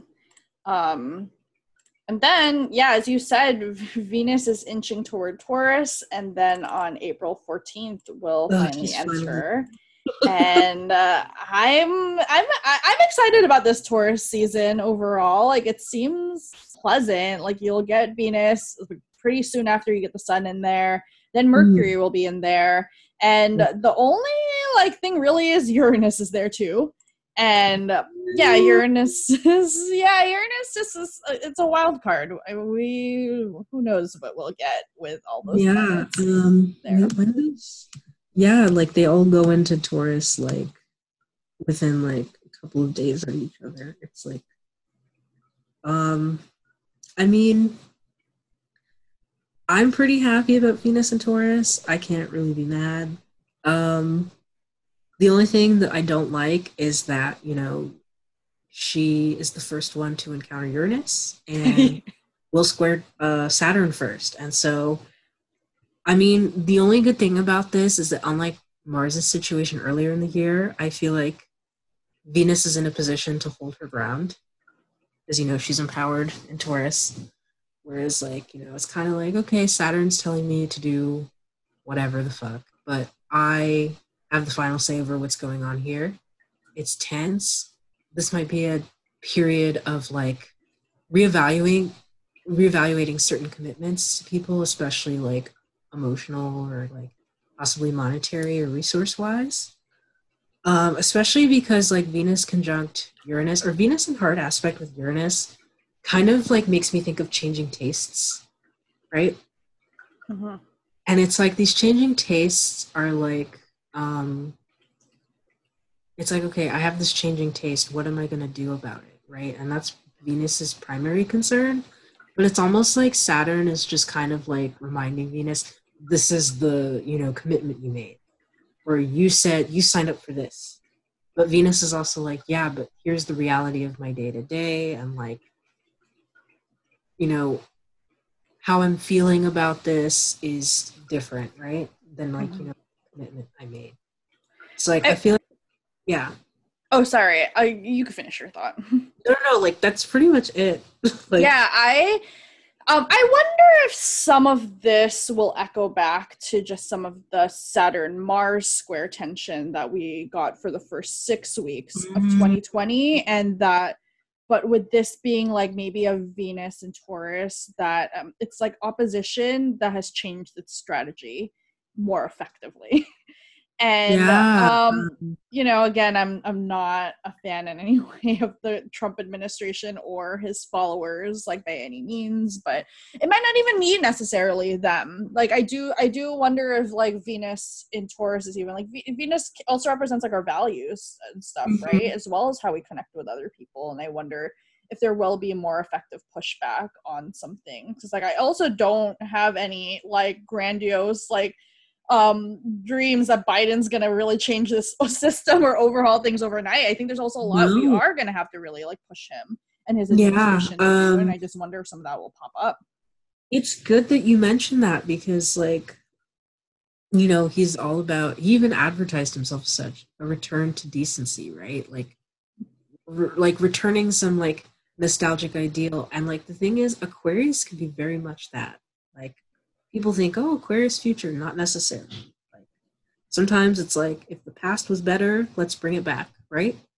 And so, you know, this might be that, and um, maybe the, and you know, it's not just people, you know, who are pro Trump who oppose Biden. There are plenty of people who are further left of Biden who are not happy yeah. with it. And so, you know, I mean, whether it's them or those people, maybe there's like some sort of consolidation of maybe changing values because again fixed signs like to consolidate you know especially those that are either earthy or saturn ruled like it's what they do right mm-hmm. and so you know taurus being one of the most fixed signs in my opinion um you know like it's like okay these are values and here maybe there's like even some kind of like surprise that makes people more aware of what their values are. And it, it, it creates an opportunity for some more legitimate or accepted um, i guess criticism of whatever authority or rule structure that saturn is trying to crystallize in aquarius. So yeah. Yeah you know if if I were to have some hope of what this transit could be, like I would hope it's like, yeah, maybe some of the opposition around government or around this administration will start veering less around like mask wearing and like personal freedoms and like you know like fighting against social distancing and like this, this pandemic yeah. stuff and more toward maybe just some of hopefully some of the bigger just structural issues like especially around the economy for example like hopefully there'll be mm-hmm. like more of a push to like make sure Biden actually holds to his campaign promises and actually does increase taxes on people who make $500,000 or more, or, you know, mm-hmm. like providing help for the people who are still unemployed because of the pandemic or just all that kind of stuff. Yeah. That would be my hope. You know what's interesting? So, literally, while this whole like Venus conjunct Uranus and like Venus squaring Saturn thing happens like around the 22nd to the 24th, mm-hmm. um, Mars moves into Cancer. on the 23rd of April. Like, so we get Mars um, debilitated again. um, so, you know, while, you know, you have this short burst of energy to like do things and stuff, um, you know, you know, I, I think a lot of people really sleep on Mars and Cancer. Like, when I think of Mars and Cancer, I think of like a um like a mother bear or like whatever animal being very protective of its young and looking for threats like hidden threats that could you know threaten its young right and so um you know while mars is not able to you know just be like aggressive and just do what it wants there's like a purpose it's fighting for and it's more you know emotionally driven and less conscious it's kind of like a very it's like a reactive mars that's like a little less conscious in my opinion mm-hmm.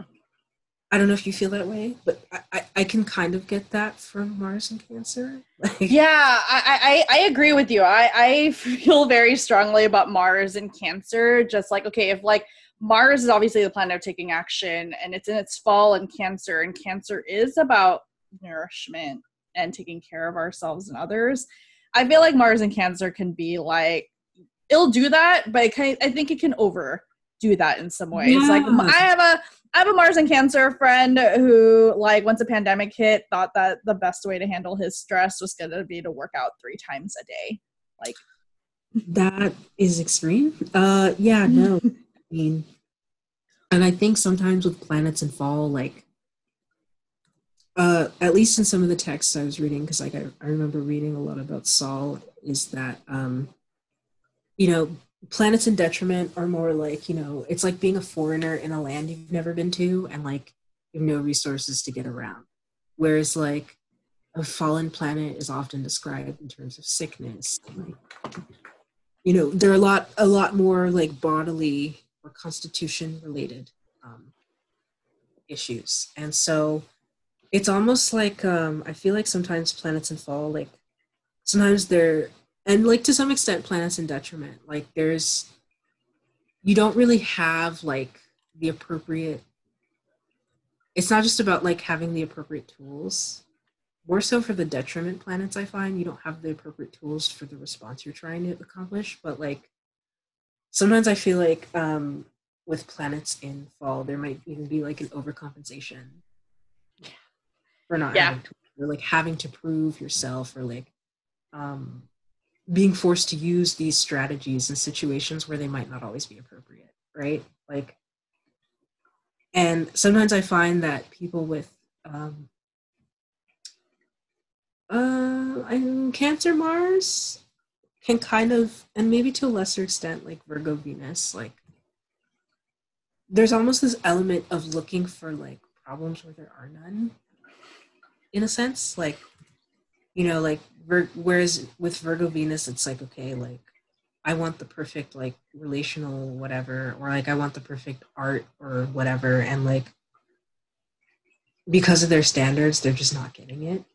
Whereas like with cancer mars it's like everything's a threat to my you know comfort or my level of nourishment or like um, there might be this like uh, scarcity mindset almost because you know like i don't always see cancer as like being about like um nourishment because like one way i like to think of cancer is that it's a cardinal water sign and you know the moon is about you know what's familiar to us. And so i find that more often than not cancers regardless of how nurturing they are they tend to try to create recreate familiar situations in new contexts right? They're always looking to do that that could be like a weird metaphor for finding home. But like you know cancer mars is like seeing everything as a threat to a potential home and they have difficulties. And it, it gets in the way of their ability to like recreate the familiar in something different right? Yeah. And so I'm feeling like this Mars and Cancer period might be, you know, six weeks of moving into uncharted territory. And like, you know, I know a lot of people are talking about the spring and um, summer feeling like some sem- semblance of normal. Mm-hmm. And I don't know about you, but I'm feeling like maybe, you know, after going through like Mars and Gemini for six weeks, it's like, okay, like will we get a vaccine? Will we not? Like which direction are we going in? Maybe we finally pick a direction after like going back and forth forever right?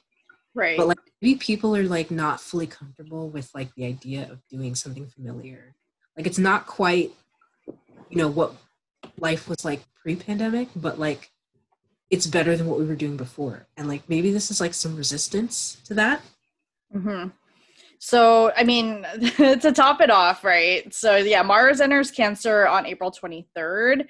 Mm-hmm. And just um three days after we get a full moon in Scorpio, that's gonna be ruled by that Mars in Cancer. And yeah. it's not it's not that that full moon's not too far away from Uranus either. They're only like four degrees. Apart. Yeah, that's actually very close. Um yeah, so you know, the moon again, the moon is a planet of you know nourishment like literally it has so many bodily significations right? And like scorpio is a sign that's all about looking for threats eliminating threats and like really getting to the core of what you want right? And going after it relentlessly right? And so i mean i know some people don't believe that planets that are debilitated can be a mutual reception. I don't agree personally. Because it's almost like the moon and Mars are co-signing each other's bullshit, right? It's like we have the same agenda. We're not very good at it, but we're gonna do it anyway, right? Yeah, yeah. and like I've heard many, you know, like many astrologers describe it as it's like two drunk friends trying to help each other get home. That's literally it. And so I think maybe like this period to me really feels like people not knowing how to approach the whole like the prospect of us even getting out of lockdown. Like I, I think like it's going to be really difficult for people. Um, not only that, to add insult to injury, like technically the lunation is in a T square with Saturn, right? and Uranus is there, like adding weirdness, right? And so, I mean, it kind of feels it's not like volatile because again the elements of everything like one it's all fixed signs less chaotic more more about achieving stability right? Um and then like you know the lunations are not in you know it's it's in a water sign. Water signs want to look for a baseline. They're looking for a cup to fill right? They're looking for a container to be mm-hmm. held right and so I think like trying to change the container may be met with some resistance. Hmm. And it's up to like the Saturnian authority to kind of like be like, it's okay. yeah, I think what you were saying earlier, I could see that happening. Like, vac- uh, it could be like, yeah, vaccine rolls out and uh, there is going to be resistance to it. And it's, mm-hmm. yeah, this like kind of like, on one hand we do want to return to the normalcy but then there is just like wanting to protect yourself from you know potential threat which could be this vaccine and mm-hmm. there's definitely going to be just like a lot of just like debate about it that's for, for sure yeah. and some like pushback and i know here in the us for example they're already talking about like okay might roll out in spring do we roll it out first to healthcare professionals or do we roll mm-hmm. it out to the mm-hmm. people who are like most susceptible to this disease and that's kind of interesting moon stuff too right yeah no it's interesting that you mentioned that too because like i mean mars and cancer kind of wants to protect theirs right and sometimes at the expense of like their own well-being right? Um, there's something very like what are you willing to give up to have what you want about this lunation to me? Um, and you know it's kind of like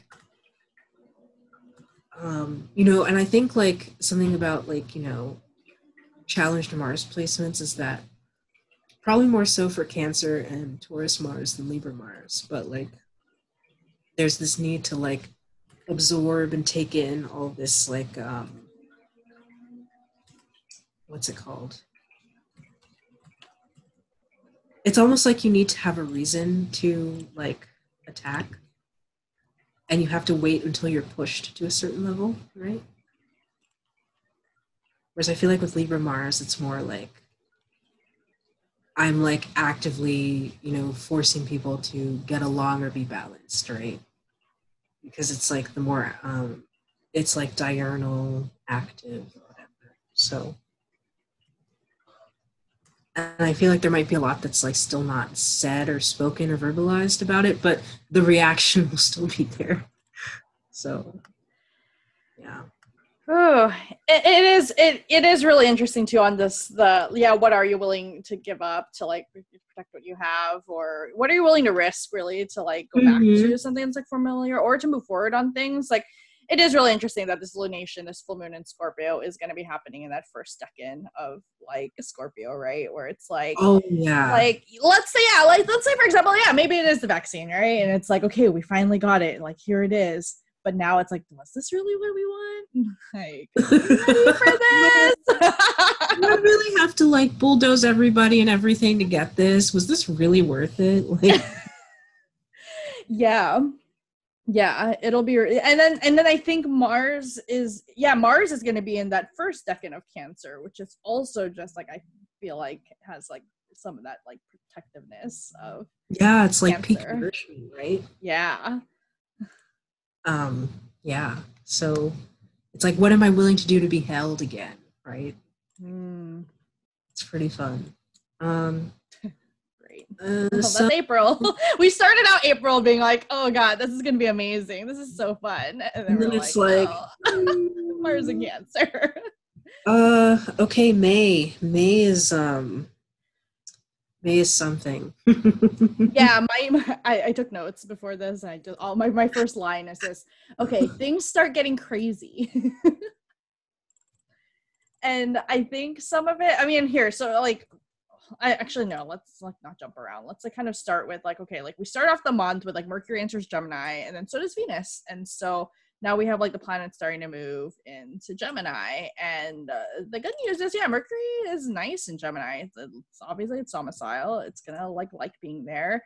It will station retrograde there there though by the end of the month, but we can get to that later.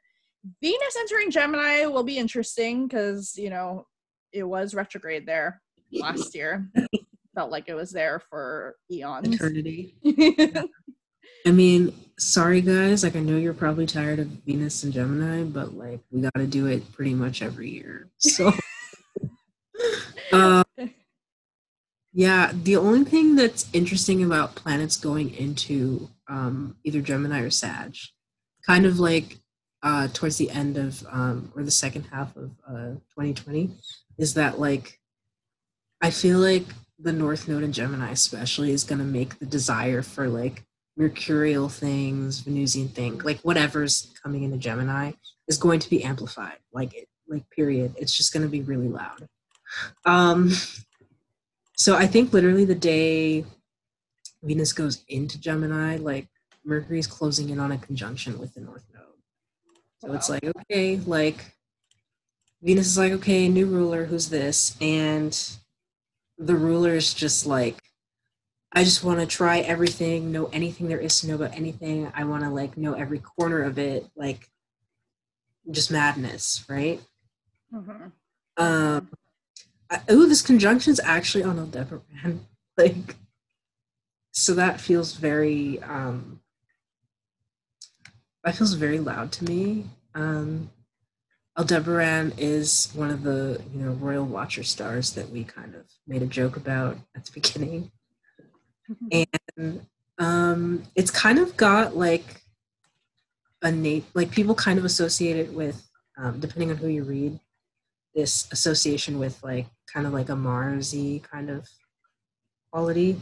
But basically it's supposed to be really good for like intellectual matters um, you know um, generate like authority um, somebody who is able to you know be popular someone who needs to hold themselves to a really high standard to like maintain their position and things like that. So there might be something especially if you have like mercury ruling your angles like this might be like a time for you to really i guess claim that sort of authority. And you might find yourself hungering for that or like trying to put yourself in a position where you can like i guess gain recognition for that or show that you are worthy of acknowledgement? Or like you know because mercury is a planet of like communicating your intelligence. It's like the messenger to the sun basically right? It's like how well you communicate your soul purpose in a way that will get people to acknowledge you or pay attention to you? So that's kind of a thing. Yeah. I think it's also like I don't know if it happens right at the beginning of the month. I have to check the exact degrees, but they both yeah that that th- those planets going into Gemini, so it's Mercury and Venus are going to have Antiscia, um, like con- conjunctions by Antiscia to that Mars and Cancer. So mm-hmm. it's like we um like at first glance it just kind of seems like this mars and cancer is just kind of on its own you know just kind of doing its thing yeah know? oh my god that's my cat um yeah it kind of at first glance kind of seems like that mars and cancer is just kind of doing its own thing you know mm-hmm. just kind of hanging out in cancer but no actually there it's it's not it's not and it just um, yeah the yeah. shadow aspects man like so like i would say that like with that close connection between um, mercury in the north node and then eventually venus in the north node because you know mars and cancer will be in those middle degrees for like quite some time there might be this not only this intense like hunger for like you know communication or like different forms of like relating and creating and like values but like there might even be like this excessive willingness to like do battle over it, probably for no reason, um, or seemingly no reason. Um, yeah, like um, so it's weird because like we get like um after Venus goes into Gemini, we get a new moon in Taurus, so it's like answering to this like very amped up Venus um in an air sign. Um, not only that, but it's also like overcome by a square with Jupiter, which is kind of nice. I feel like it's a very expansive lunation, I guess. Yeah, I feel it's definitely a lot lighter than the full moon in Scorpio we just talked yes, pretty extensively about. That's for sure. Um, so that's nice. I am like yeah. that. Um, oh, but guess what happens like literally two days later? Jupiter enters Pisces. oh, oh gosh. Like ready. Um it's uh, probably like the transit I'm looking most forward to in the entire yeah. 2021. It's nice because like it's overcoming uh, like even though the degrees are off, like it's overcoming that Cancer Mars by trine. Um, and Jupiter is the exaltation ruler of Cancer, so that's actually very nice. Um, and I can't really be mad at the chart; like it's, it's pretty nice. Um, so it's nice because Jupiter is away from Saturn. Jupiter is in authority if even for like just two seconds. So Jupiter gets his juice his juice back. Yes. After, you know, coming off this really drunk high in Sag and then going through the lowest of lows in Cap and then kind of going through this recovery phase in um, this guided recovery phase in um, Aquarius. Like we kind of get this nice break. So like I know we were talking about at the beginning of April or like much of April, how um, you know, people, you know, like Cancer Mars might be like trying to like us st- starting to see the beginnings of like going back to some kind of normal, but like not being fully comfortable. And so I feel like Jupiter being in a positive configuration by sign to um, Mars and Cancer, it might make people feel a lot more comfortable. I agree. And I think another thing for this Jupiter and Pisces is it, it is only going to be here for like a minute, as in like just a few months. It's it, it um it will station retrograde and then we'll go back into Aquarius on July 28th. So mm-hmm. we we get like a good like couple months of Jupiter and Pisces, and I have just been like I want to think of just the ways to kind of just savor this. But yeah. you know, for those of you, yeah, like uh, those of you listening, just think about like where Pisces is in your chart and just observe what's going to happen over those next couple like months or so because it is a preview of what's to come when Jupiter is going to be in Pisces for longer in 2022. Mm-hmm. Yeah. Uh, it's a nice preview, and I kind of view this as like a weird parallel to like what we had this this year in 2020 because like around the same time uh, Mars ingressed into Pisces. And I noticed that uh, around the time Mars got off axis from like Saturn and all that shit, like, you know, cases started to slow down a bit. Like, um, people started eventually like going back to normal, easing restrictions. And so, you know, I think like, you know, Jupiter's kind of off axis from Saturn, not co signing his bullshit anymore. You know, is on axis with, you know, Venus can kind of help out with whatever she's doing in Gemini, can kind of soften Mars and Cancer. It, it's it's pretty nice. um, so uh, the only issue is that literally like the day after like Mercury goes into um, what's it called? Mercury enters. Is Mercury entering its shadow or is it stationing? I think, I think it's, it's entering its shadow. It's entering its shadow. So like, um, what's worth noting here is that Mercury is like making a trine with Saturn, and it's also still conjunct the North Node. Like, so I mean, Mercury's really empowered. Um, Saturn wants to help Mercury do whatever, vice versa. They're both in their own signs. They're both pretty happy. Like, um, this to me really feels like whatever rules or boundaries or parameters that were agreed upon at the beginning of the year. It's like, okay, we're really allowing for, um, what's it called?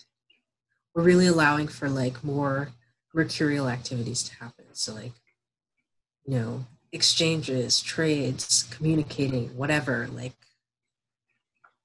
you know, maybe something about the way we're communicating with each other or like socializing is in line with some of these like precautions we may have set or agreed to. So I don't know. It's feeling a lot more constructive, but with some potential caveats. Um, yes, and I do see feel like a lot of the caveats kind of start happening. Like I feel like the month starts out nice actually, and then you get that yeah. Jupiter in Pisces.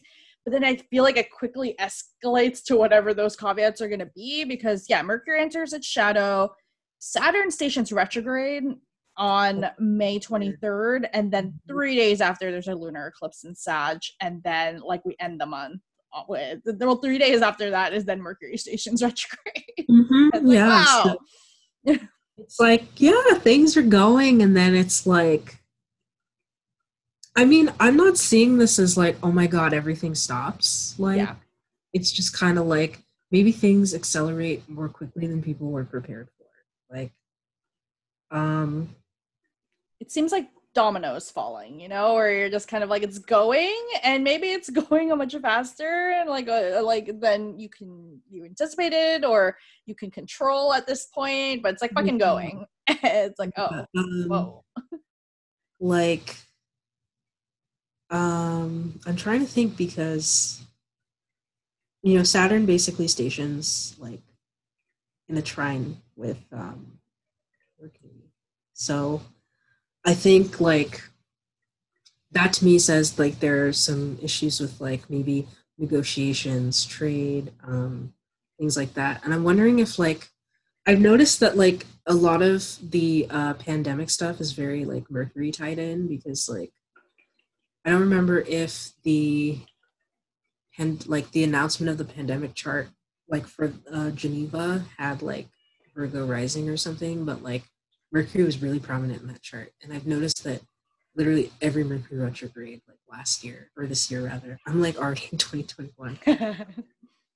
there was always like messed up public health messaging, or like, you know, people would say one thing and they'd have to walk it back, or like but again, it was kind of like there were things that weren't said.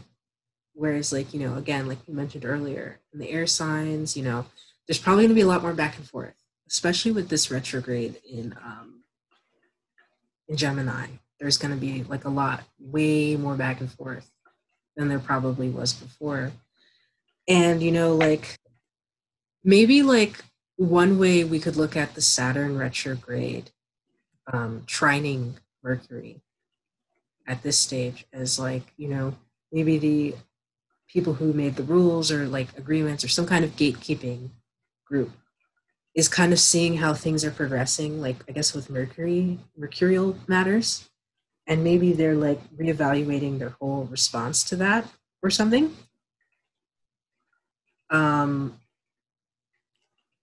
uh, I'm also like thinking about like all the issues with like the postal system, for example, mm. like in the US, or even just like mail as a concept, because I know even globally, like you know, the pandemic affected all of that, and you just even how we like exchange resources or like um, send things to people. Like I think there will be some like reimagining of like what those systems are and I'm wondering how much of that is based on the false assumption that things are moving because Mercury is also beginning to slow down at this point. you know? so I wonder too if like I mean so Saturn also represents discipline and mm-hmm. boundaries and limits, right? Mm-hmm. And I do wonder if another potential signification of this is that yeah, restrictions start easing up and people yeah. are now suddenly going to have to really really rely on just their own individual self-discipline and then also just seeing if the rest of the community and the people around us are going to just follow suit i wonder if some of those like restrictions will ease up because of something like a vaccine being found or maybe there's a drop in cases that you know again like this piques people's just like hope that oh, oh it's going away we can like start easing things up right. I, I, yeah like I know some people see like Gemini and Mercury as like local things. So it's like I'm wondering if like maybe the authorities are easing up their pressure on the local authorities or people more like locally involved. That's another thing I could see. Um, but I mean, who knows? Uh, yeah. Yeah. So, um, yeah, like Saturn goes retrograde. And then how do you feel about the lunar eclipse in Sag? Um, it's. Is it at the same degree as last year? I it's either the same degree as the one in June or the one in December. I do not. I think it's the same as the June one. Like I'm pretty sure. Like they were both around like maybe not like the same exact degree, but like pretty close. If that's the case, I mean that'll be interesting because it's like that June Sagittarius eclipse was very it was light. It was barely an eclipse, right? Like mm-hmm. I don't even mm-hmm. think the nodes were even in Sag and Gemini. No, the nodes.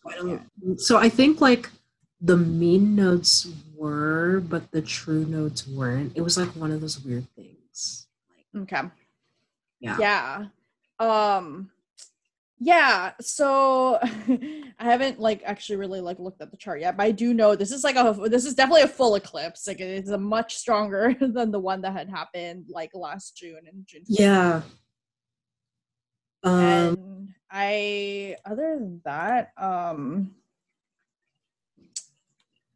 yeah, I mean, I'm trying to think of like what happened. I mean, obviously, what happened last June was like um, a lot of the protests about, you know, police brutality and racial justice. Um, so I don't know if we're going to be revisiting some of those topics. I mean, that's very much a possibility, like from a mundane perspective. I will say that for this particular eclipse, I really like that Jupiter's like domiciled. Mm. Because yeah. Seems like, especially Jupiter in like Pisces rather than Sagittarius, because I feel like Jupiter in Pisces is very like kind of like Jupiter in Cancer. It's very like feely kind of like mm-hmm. let's bring the collective together and like um there's this more there's more of an attempt at unifying or trying to you know jupiter can be related to justice sometimes um you know or at least maintaining cohesion Because, you know like jupiter is all about cohesion huh. i think another thing that happened like last like yeah like last may june or just like leading up to that first sag eclipse was the a lot of i mean at least here in the us like i can't speak for other countries but a lot of the different states were starting to like loosen up the restrictions and starting to, we're starting to reopen businesses and we're starting to like lift the lockdowns and come July, you know, especially post like Fourth of July weekend, suddenly we were seeing spikes again. Um, if I recall correctly, like you know, the one of the Jupiter Pluto conjunctions happened around that time too, which and those have coincided with like cases yeah. Rising yeah. again, and then a bunch of states had to then go on lockdown again in like August, September ish. Yeah. So, or some just never did go ever go back in lockdown, just let their cases just keep rising. Yeah. Um, I think another thing worth noting is that I think like the antiscia between the Mars and the North Node like begins to perfect around this time. Wow. Like um, that'll be pretty interesting because I feel like that'll be like this is probably going to be like a lot more um, subtly emotional than people were expecting. Mm-hmm. Um, and I would say people should pay attention to you know the Sag parts of their life, like um, especially whatever you were doing, like literally this time last year. Not exactly the same day, but like close enough. Yeah, I mean, with eclipses, right? You got to really look at like at least like even just like the two weeks preceding it, the two weeks mm-hmm. after. Mm-hmm. Um, that particular Sag eclipse last year was interesting because it was the first of the Sag Gemini eclipses, but it wasn't paired with another Gemini eclipse because we were no, still wrapping up Capricorn Cancer eclipse season. We had three eclipses in summer yeah. 2020. Yeah. Um. So yeah, we're solidly in, you know, Gemini Sag territory. So this is going to be like I know like people should probably think about like you know from like the new moon full moon standpoint like so you know the solar lunar standpoint think about you know the the 14th of December eclipse because this might you know bring us back to that point like whatever you started like on the 14th of December it might come to a head um you know, in the summer. But like, if you want to take it further back, because like, you know, this is a bit closer in degrees to the other one, like maybe think about what you were doing even last year and how this is kind of like a new like culmination or ending of like what was initiated back then. Yeah. And then really emphasizing the point you made earlier that the big difference between last year's and this year's is the fact that Jupiter is now it's a Jupiter ruled eclipse and Jupiter's in Aquarius this year. Last year it was in its fall in Capricorn. I do think it's a nicer mm-hmm. Jupiter's obviously in a much better actually no shoot. Jupiter's in Pisces at this point. It's not even in Aquarius. It's even better. Yeah. so I feel like it'll be a lot more constructive. That that's just me, but you know. Um Okay, yeah, and then uh, as we mentioned, like Mercury, like literally stations retrograde um, two days later. Um, what's funny is that it's basically square Neptune and conjoined Venus. So what's even better is that Venus is like in like similar degrees to where she went retrograde last year. and she did station square Neptune. So I really feel like this is really going to be like, unlike last Mercury retrograde and last Venus retrograde, where like Mercury went retrograde in Cancer and then Venus was like retrograde in Gemini. I feel like this is a weird opportunity to like bring up any weird shit that was lingering because degrees are so close to Venus's retrograde in Gemini last year. Like, I really feel like this will be a time to like actually. This might be a time where people might be weirdly thinking about like weird situations that had them fucked up from last year and like actually giving voice to them rather than not. That's kind of how I feel about it. I'm mad because last year was a train wreck for me. that, like exactly that period, that that eclipse season period. I was like literally just reading through my journal entries from it, and I think you're right. I think you're so right. Like I was just no. Like tell me I'm wrong. Like it's literally Mercury conjunct Venus in Gemini. Yeah. It's okay. What are we? What could we be? It's in the last decan of Gemini. Okay, and then like Neptune is like in the superior square, just like making everything confusing And so honestly, if like I feel like especially for people who like either started relationships in this phase, ended relationships in this phase, and this doesn't just have to be romantic. It could be, you know, semi-romantic, it could be friends, whatever. But like this might be a time where you have to like really go back over some stuff. Like and it's just like, wait a second. Like this was not okay. Or like this wasn't cool. Or like maybe it, it feels like there's some unfinished business that you weren't able to do last year. Yeah. You know, I could I could totally see that. I know I was already just like looking at just how similar the stationing degrees were on top of just the eclipses too. And I was like, yep. Yeah, I think you're right. Um yeah, and then as for June, like we June, you know, we, we still are dealing with it just a bunch of the stuff in May, right? Because we ended May with a Mercury retrograde and then we started eclipse season. So we start off June with still just kind of some of that still in the air. But at the same time, we also get start off the month of June with some really, really nice stuff. Like we get Venus in Cancer on June 2nd. Mm-hmm. And uh, start to the month. And I think that it kind of eases up like whatever Mars is doing in Cancer, um, because Mars is starting to wrap up its stay in Cancer. Um, but no, like literally the first few days or even the first week of June, like Venus is in a pretty good like configuration, like to Jupiter that whole time, and it's it's just really nice. And I feel like this is where people might start to feel more comfortable, you know, like assuming that, you know, lockdowns and stuff start to ease and people start to ease back into something that resembles normal more, like I think people might be more comfortable um, being on board with this kind of thing. Mm-hmm. Mm-hmm.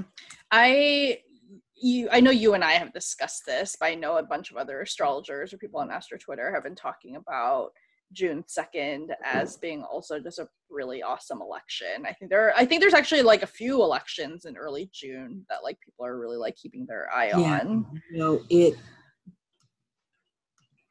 it yeah. That like June is just like okay, it's basically like for the two seconds that Jupiter is in Pisces, milk every second of it. Especially with um Venus and Cancer yeah. It's great. It's like Venus in Cancer, you got Jupiter in Pisces, you've got Mercury in domicile. Yes, Mercury's retrograde, so that is a drawback, but it's still mm-hmm. Mercury in Gemini. Um yeah, you eventually get Mars in Leo, and I, I was talking to someone else about like June 12th being a possible other good election. Um, maybe better that for other things um for some things than the june 2nd because that mars is in leo and um you know we both have mars and leo natally so we're very biased I mean, listen i'm ready to start my mars return because i it's been so fun since mars has been in leo. Like i'm just mad that mars wasn't in leo while i, I i'm in a mars year. Like it's um the thing is like beginning of June is great, and then we get this weird solar eclipse in the day before Mars yeah. goes to Leo. Um, wait, is is Mercury? Oh, that's the this eclipse. Yes, this eclipse is yes. because it's literally like the sun, Mercury, and the moon are all together. Like it's just so loud. Like yeah, you and I were having a discussion on whether because it is like a Sun Mercury cazimi, right? And yeah. is it is it still a cazimi when an eclipse is involved? Because like you were not, saying earlier, cazimis are purifying. It's like, but it's yeah, an eclipse. This does not feel purifying at all. Like it feels like for one, eclipses are like you know hidden. You know, the sun and the moon's light are distorted um, you know, usually eclipses, you know, cazimis are purifying. Yes, a lot of them are more like internal realizations or something or purifying, but I feel like the light that the sun would typically have is obscured so the purification is not quite there or i feel like because it's like an eclipsing of the light it's almost like um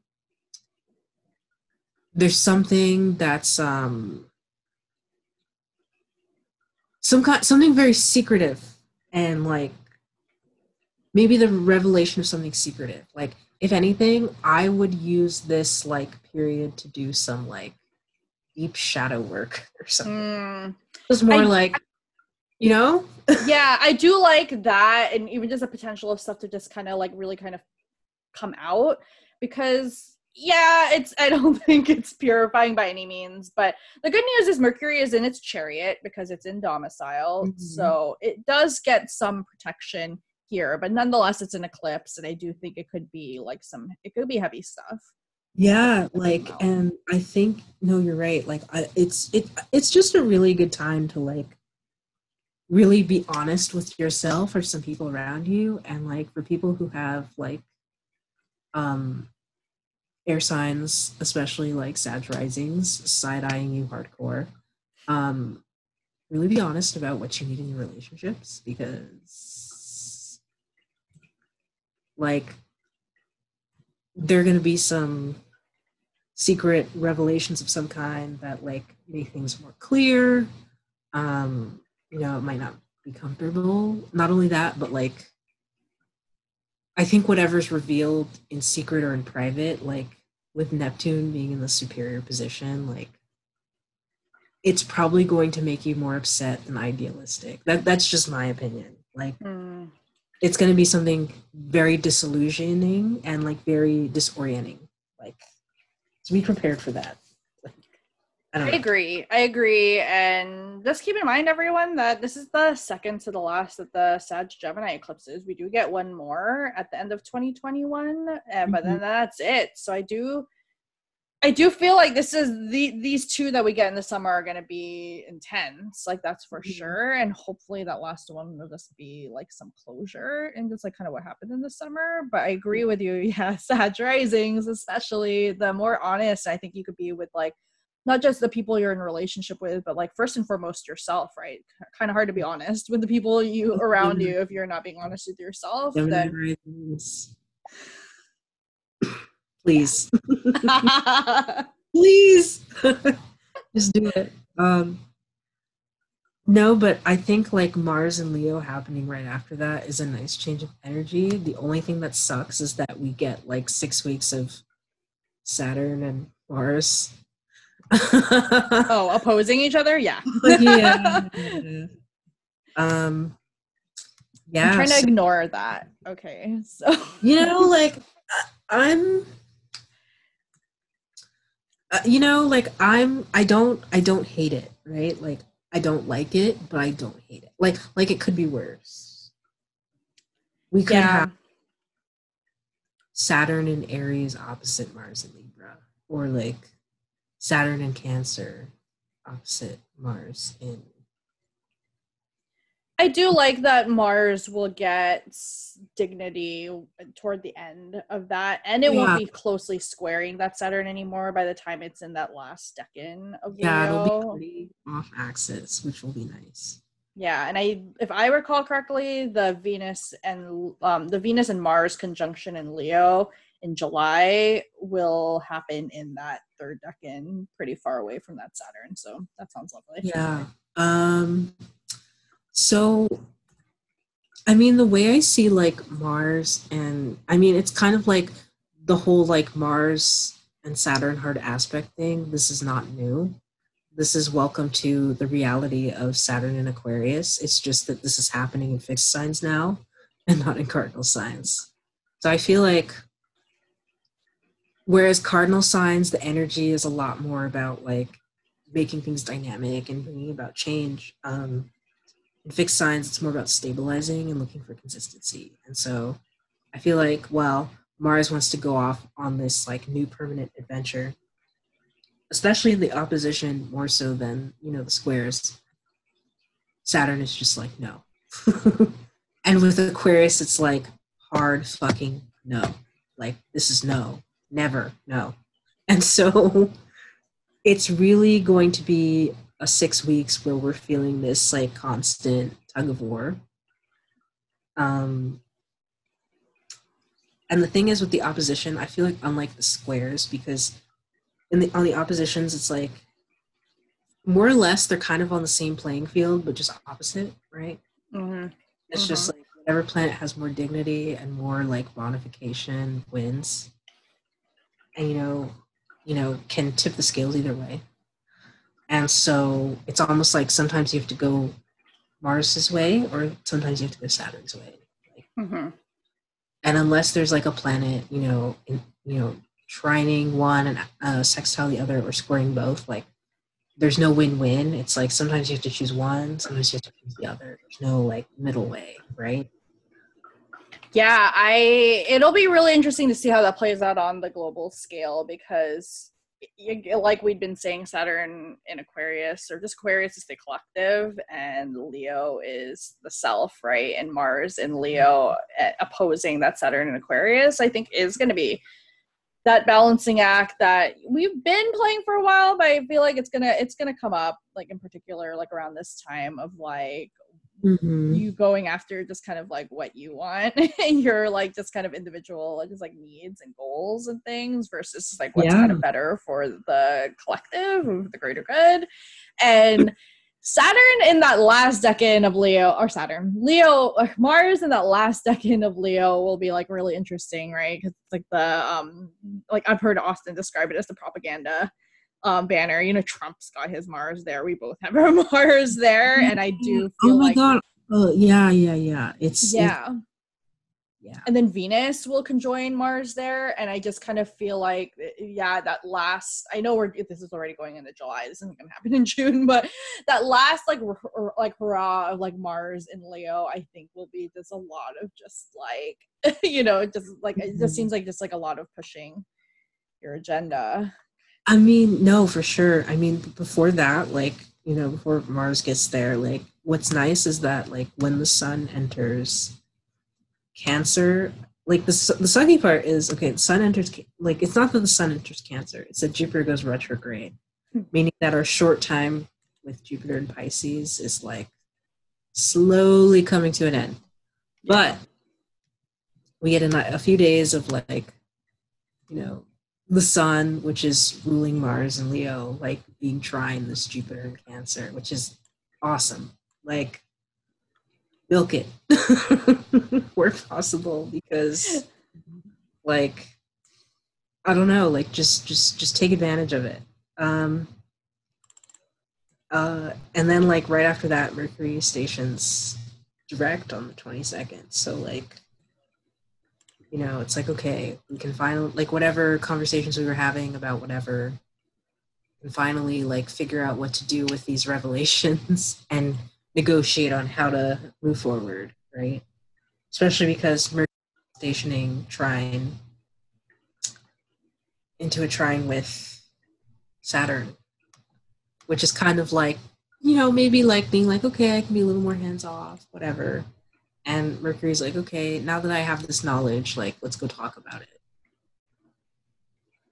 i like Um, it I do too. It's like, okay, it's funny because like Mercury goes from the decan that's all about, okay, we can't do everything and we have to pick the one thing.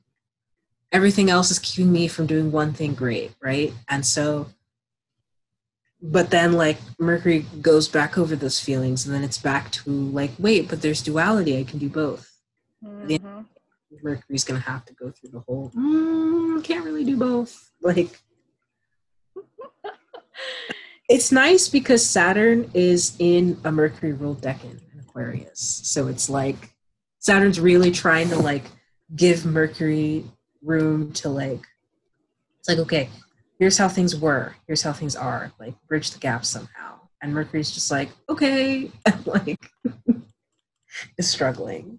So I suddenly like this is so kind of random, but I suddenly just even just had the thought now of just like you know like Saturn oftentimes represents like our elders, right? And um and I think a lot of people are even just talking about how like Saturn and Capricorn, the fact that we just had all these like extremely old men running for office and stuff is just like that. But whereas Mercury represents youth um, or younger people, and mm-hmm. so I think I, I even just kind of wonder, just like on a more like global or mundane scale, if it is going to be like hopefully like maybe yeah creating more space for younger leadership or younger voices to like get out there.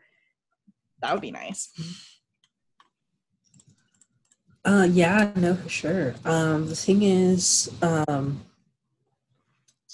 i'm also if wondering if like you know because saturn i'm interpreting saturn like as whatever new authority is trying to create this new stable structure right or maintain a stable structure and it being in that like mercury double decan that's all about like reconciling you know where you've been with where you're going right mm-hmm. and like, mm-hmm. like the the continuous bridge between them i think like you know um, saturn's retrograde will really be a test of like how well you know the older generations can really bridge with the younger generations and you know i know mm-hmm. the campaign in particular is really all about like um, restoring dignity and like making the country more cohesive again, right? Yeah. Or like in the case of, you know, all these like world powers, like, okay, this COVID crisis is showing us we need to do stuff differently. And it's like, this is going to be a real test of like, how many bridges can we build or how well of a bridge can we be into this new transition we're trying to go into? And is it worth it? Like, mm-hmm. I think it's going to be a real test. Mm-hmm. Mm-hmm. Um, yeah, I think it'll be interesting.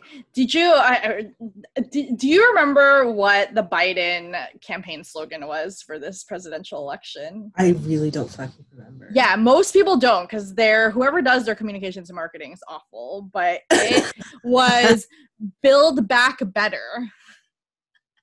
Okay, I keep hearing that everywhere but the Biden campaign. Like using it, like, and it's just like can you guys be original? Like, I know there's just so much wrong with it, but it does just kind of just track with what we're just like talking about of like, yeah, yeah, really trying to like bring dignity back to the office and just go back to the way things were, but building it back better. um, yeah, and so the thing is like what else is happening? Da, da, da, oh wait, there's a full moon in Capricorn. What? Yeah. Holy shit! When is that? The twenty fourth. Yep. Honestly, what? like this is the first full moon in Capricorn that I'm not like, oh my god, this is like like it's not any more than like I mean, yeah, Pluto is there, but like the orb is so wide. Not only that, but like the moon's actually making a really nice aspect of Jupiter. So like I'm not mad. Yeah. We yeah, early like in January we get the new the, the first new moon in Capricorn that's like not dealing with Saturn and Jupiter in its fall. And yeah, so we'll get this like yeah, this first full moon in Capricorn since Saturn and Jupiter left. Mhm. Yeah. Like I mean, I feel like if it was closer, like like if Pluto was right on the moon, I would not be pretty. I wouldn't be really happy about that. But like, mm-hmm. again, they're they're not off axis. I mean, they're co-present, but like, it's not as dramatic because the orb isn't as tight. It's there, but like, I feel like Jupiter um, being in such a close aspect moon is really constructive. Mm-hmm. How I feel. Um, I, you know, like it's it's still, you know, it's still moon in Capricorn. It's still moon into yeah. de- its detriment, so it's nothing like too like exciting. But it does get me excited that that means we get a new moon in Cancer in July, and uh, that's gonna be yeah. It's again, it's a new moon that's like not gonna be opposing Saturn in Capricorn or Jupiter in Capricorn yeah. anymore. I mean, the only other thing that happens in Ju- June is like on the 27th, Venus goes into Leo finally. Yeah. yeah, which I'm also really, really excited about. Still oh, opposing. Saturn, but you know. We'll, we'll think about it, you know, like in that middle decan, because that's when it's like really loud, you know. that's where my natal Venus is. So yes, I'm very, very much looking forward to my Venus return. Um, Um, and Mars there. Yeah, and it's gonna be like you said, it's gonna be Mars in Leo for like when was the last time we had Mars in Leo? It's been a long time. what was that like? I, don't. I, I don't remember. Like maybe 2019. 2019 at some point. Yeah. Yeah. Mhm. Yeah, it was 2019 at some point because like literally like the day I left my new job, like my old job, and I moved up here to Canada for grad school. I think like I think it was during a Mars retrograde that started no not Mars, Mercury retrograde, sorry.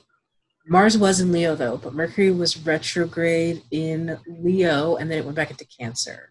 Like You're right. You're right because I don't know how I'm. I forget this slipped my mind, but my solar return for 2019 had all of my four Leo placements returned to Leo. So yeah, that Mars was in Leo on August 14 of 2019 for sure. it definitely was. Like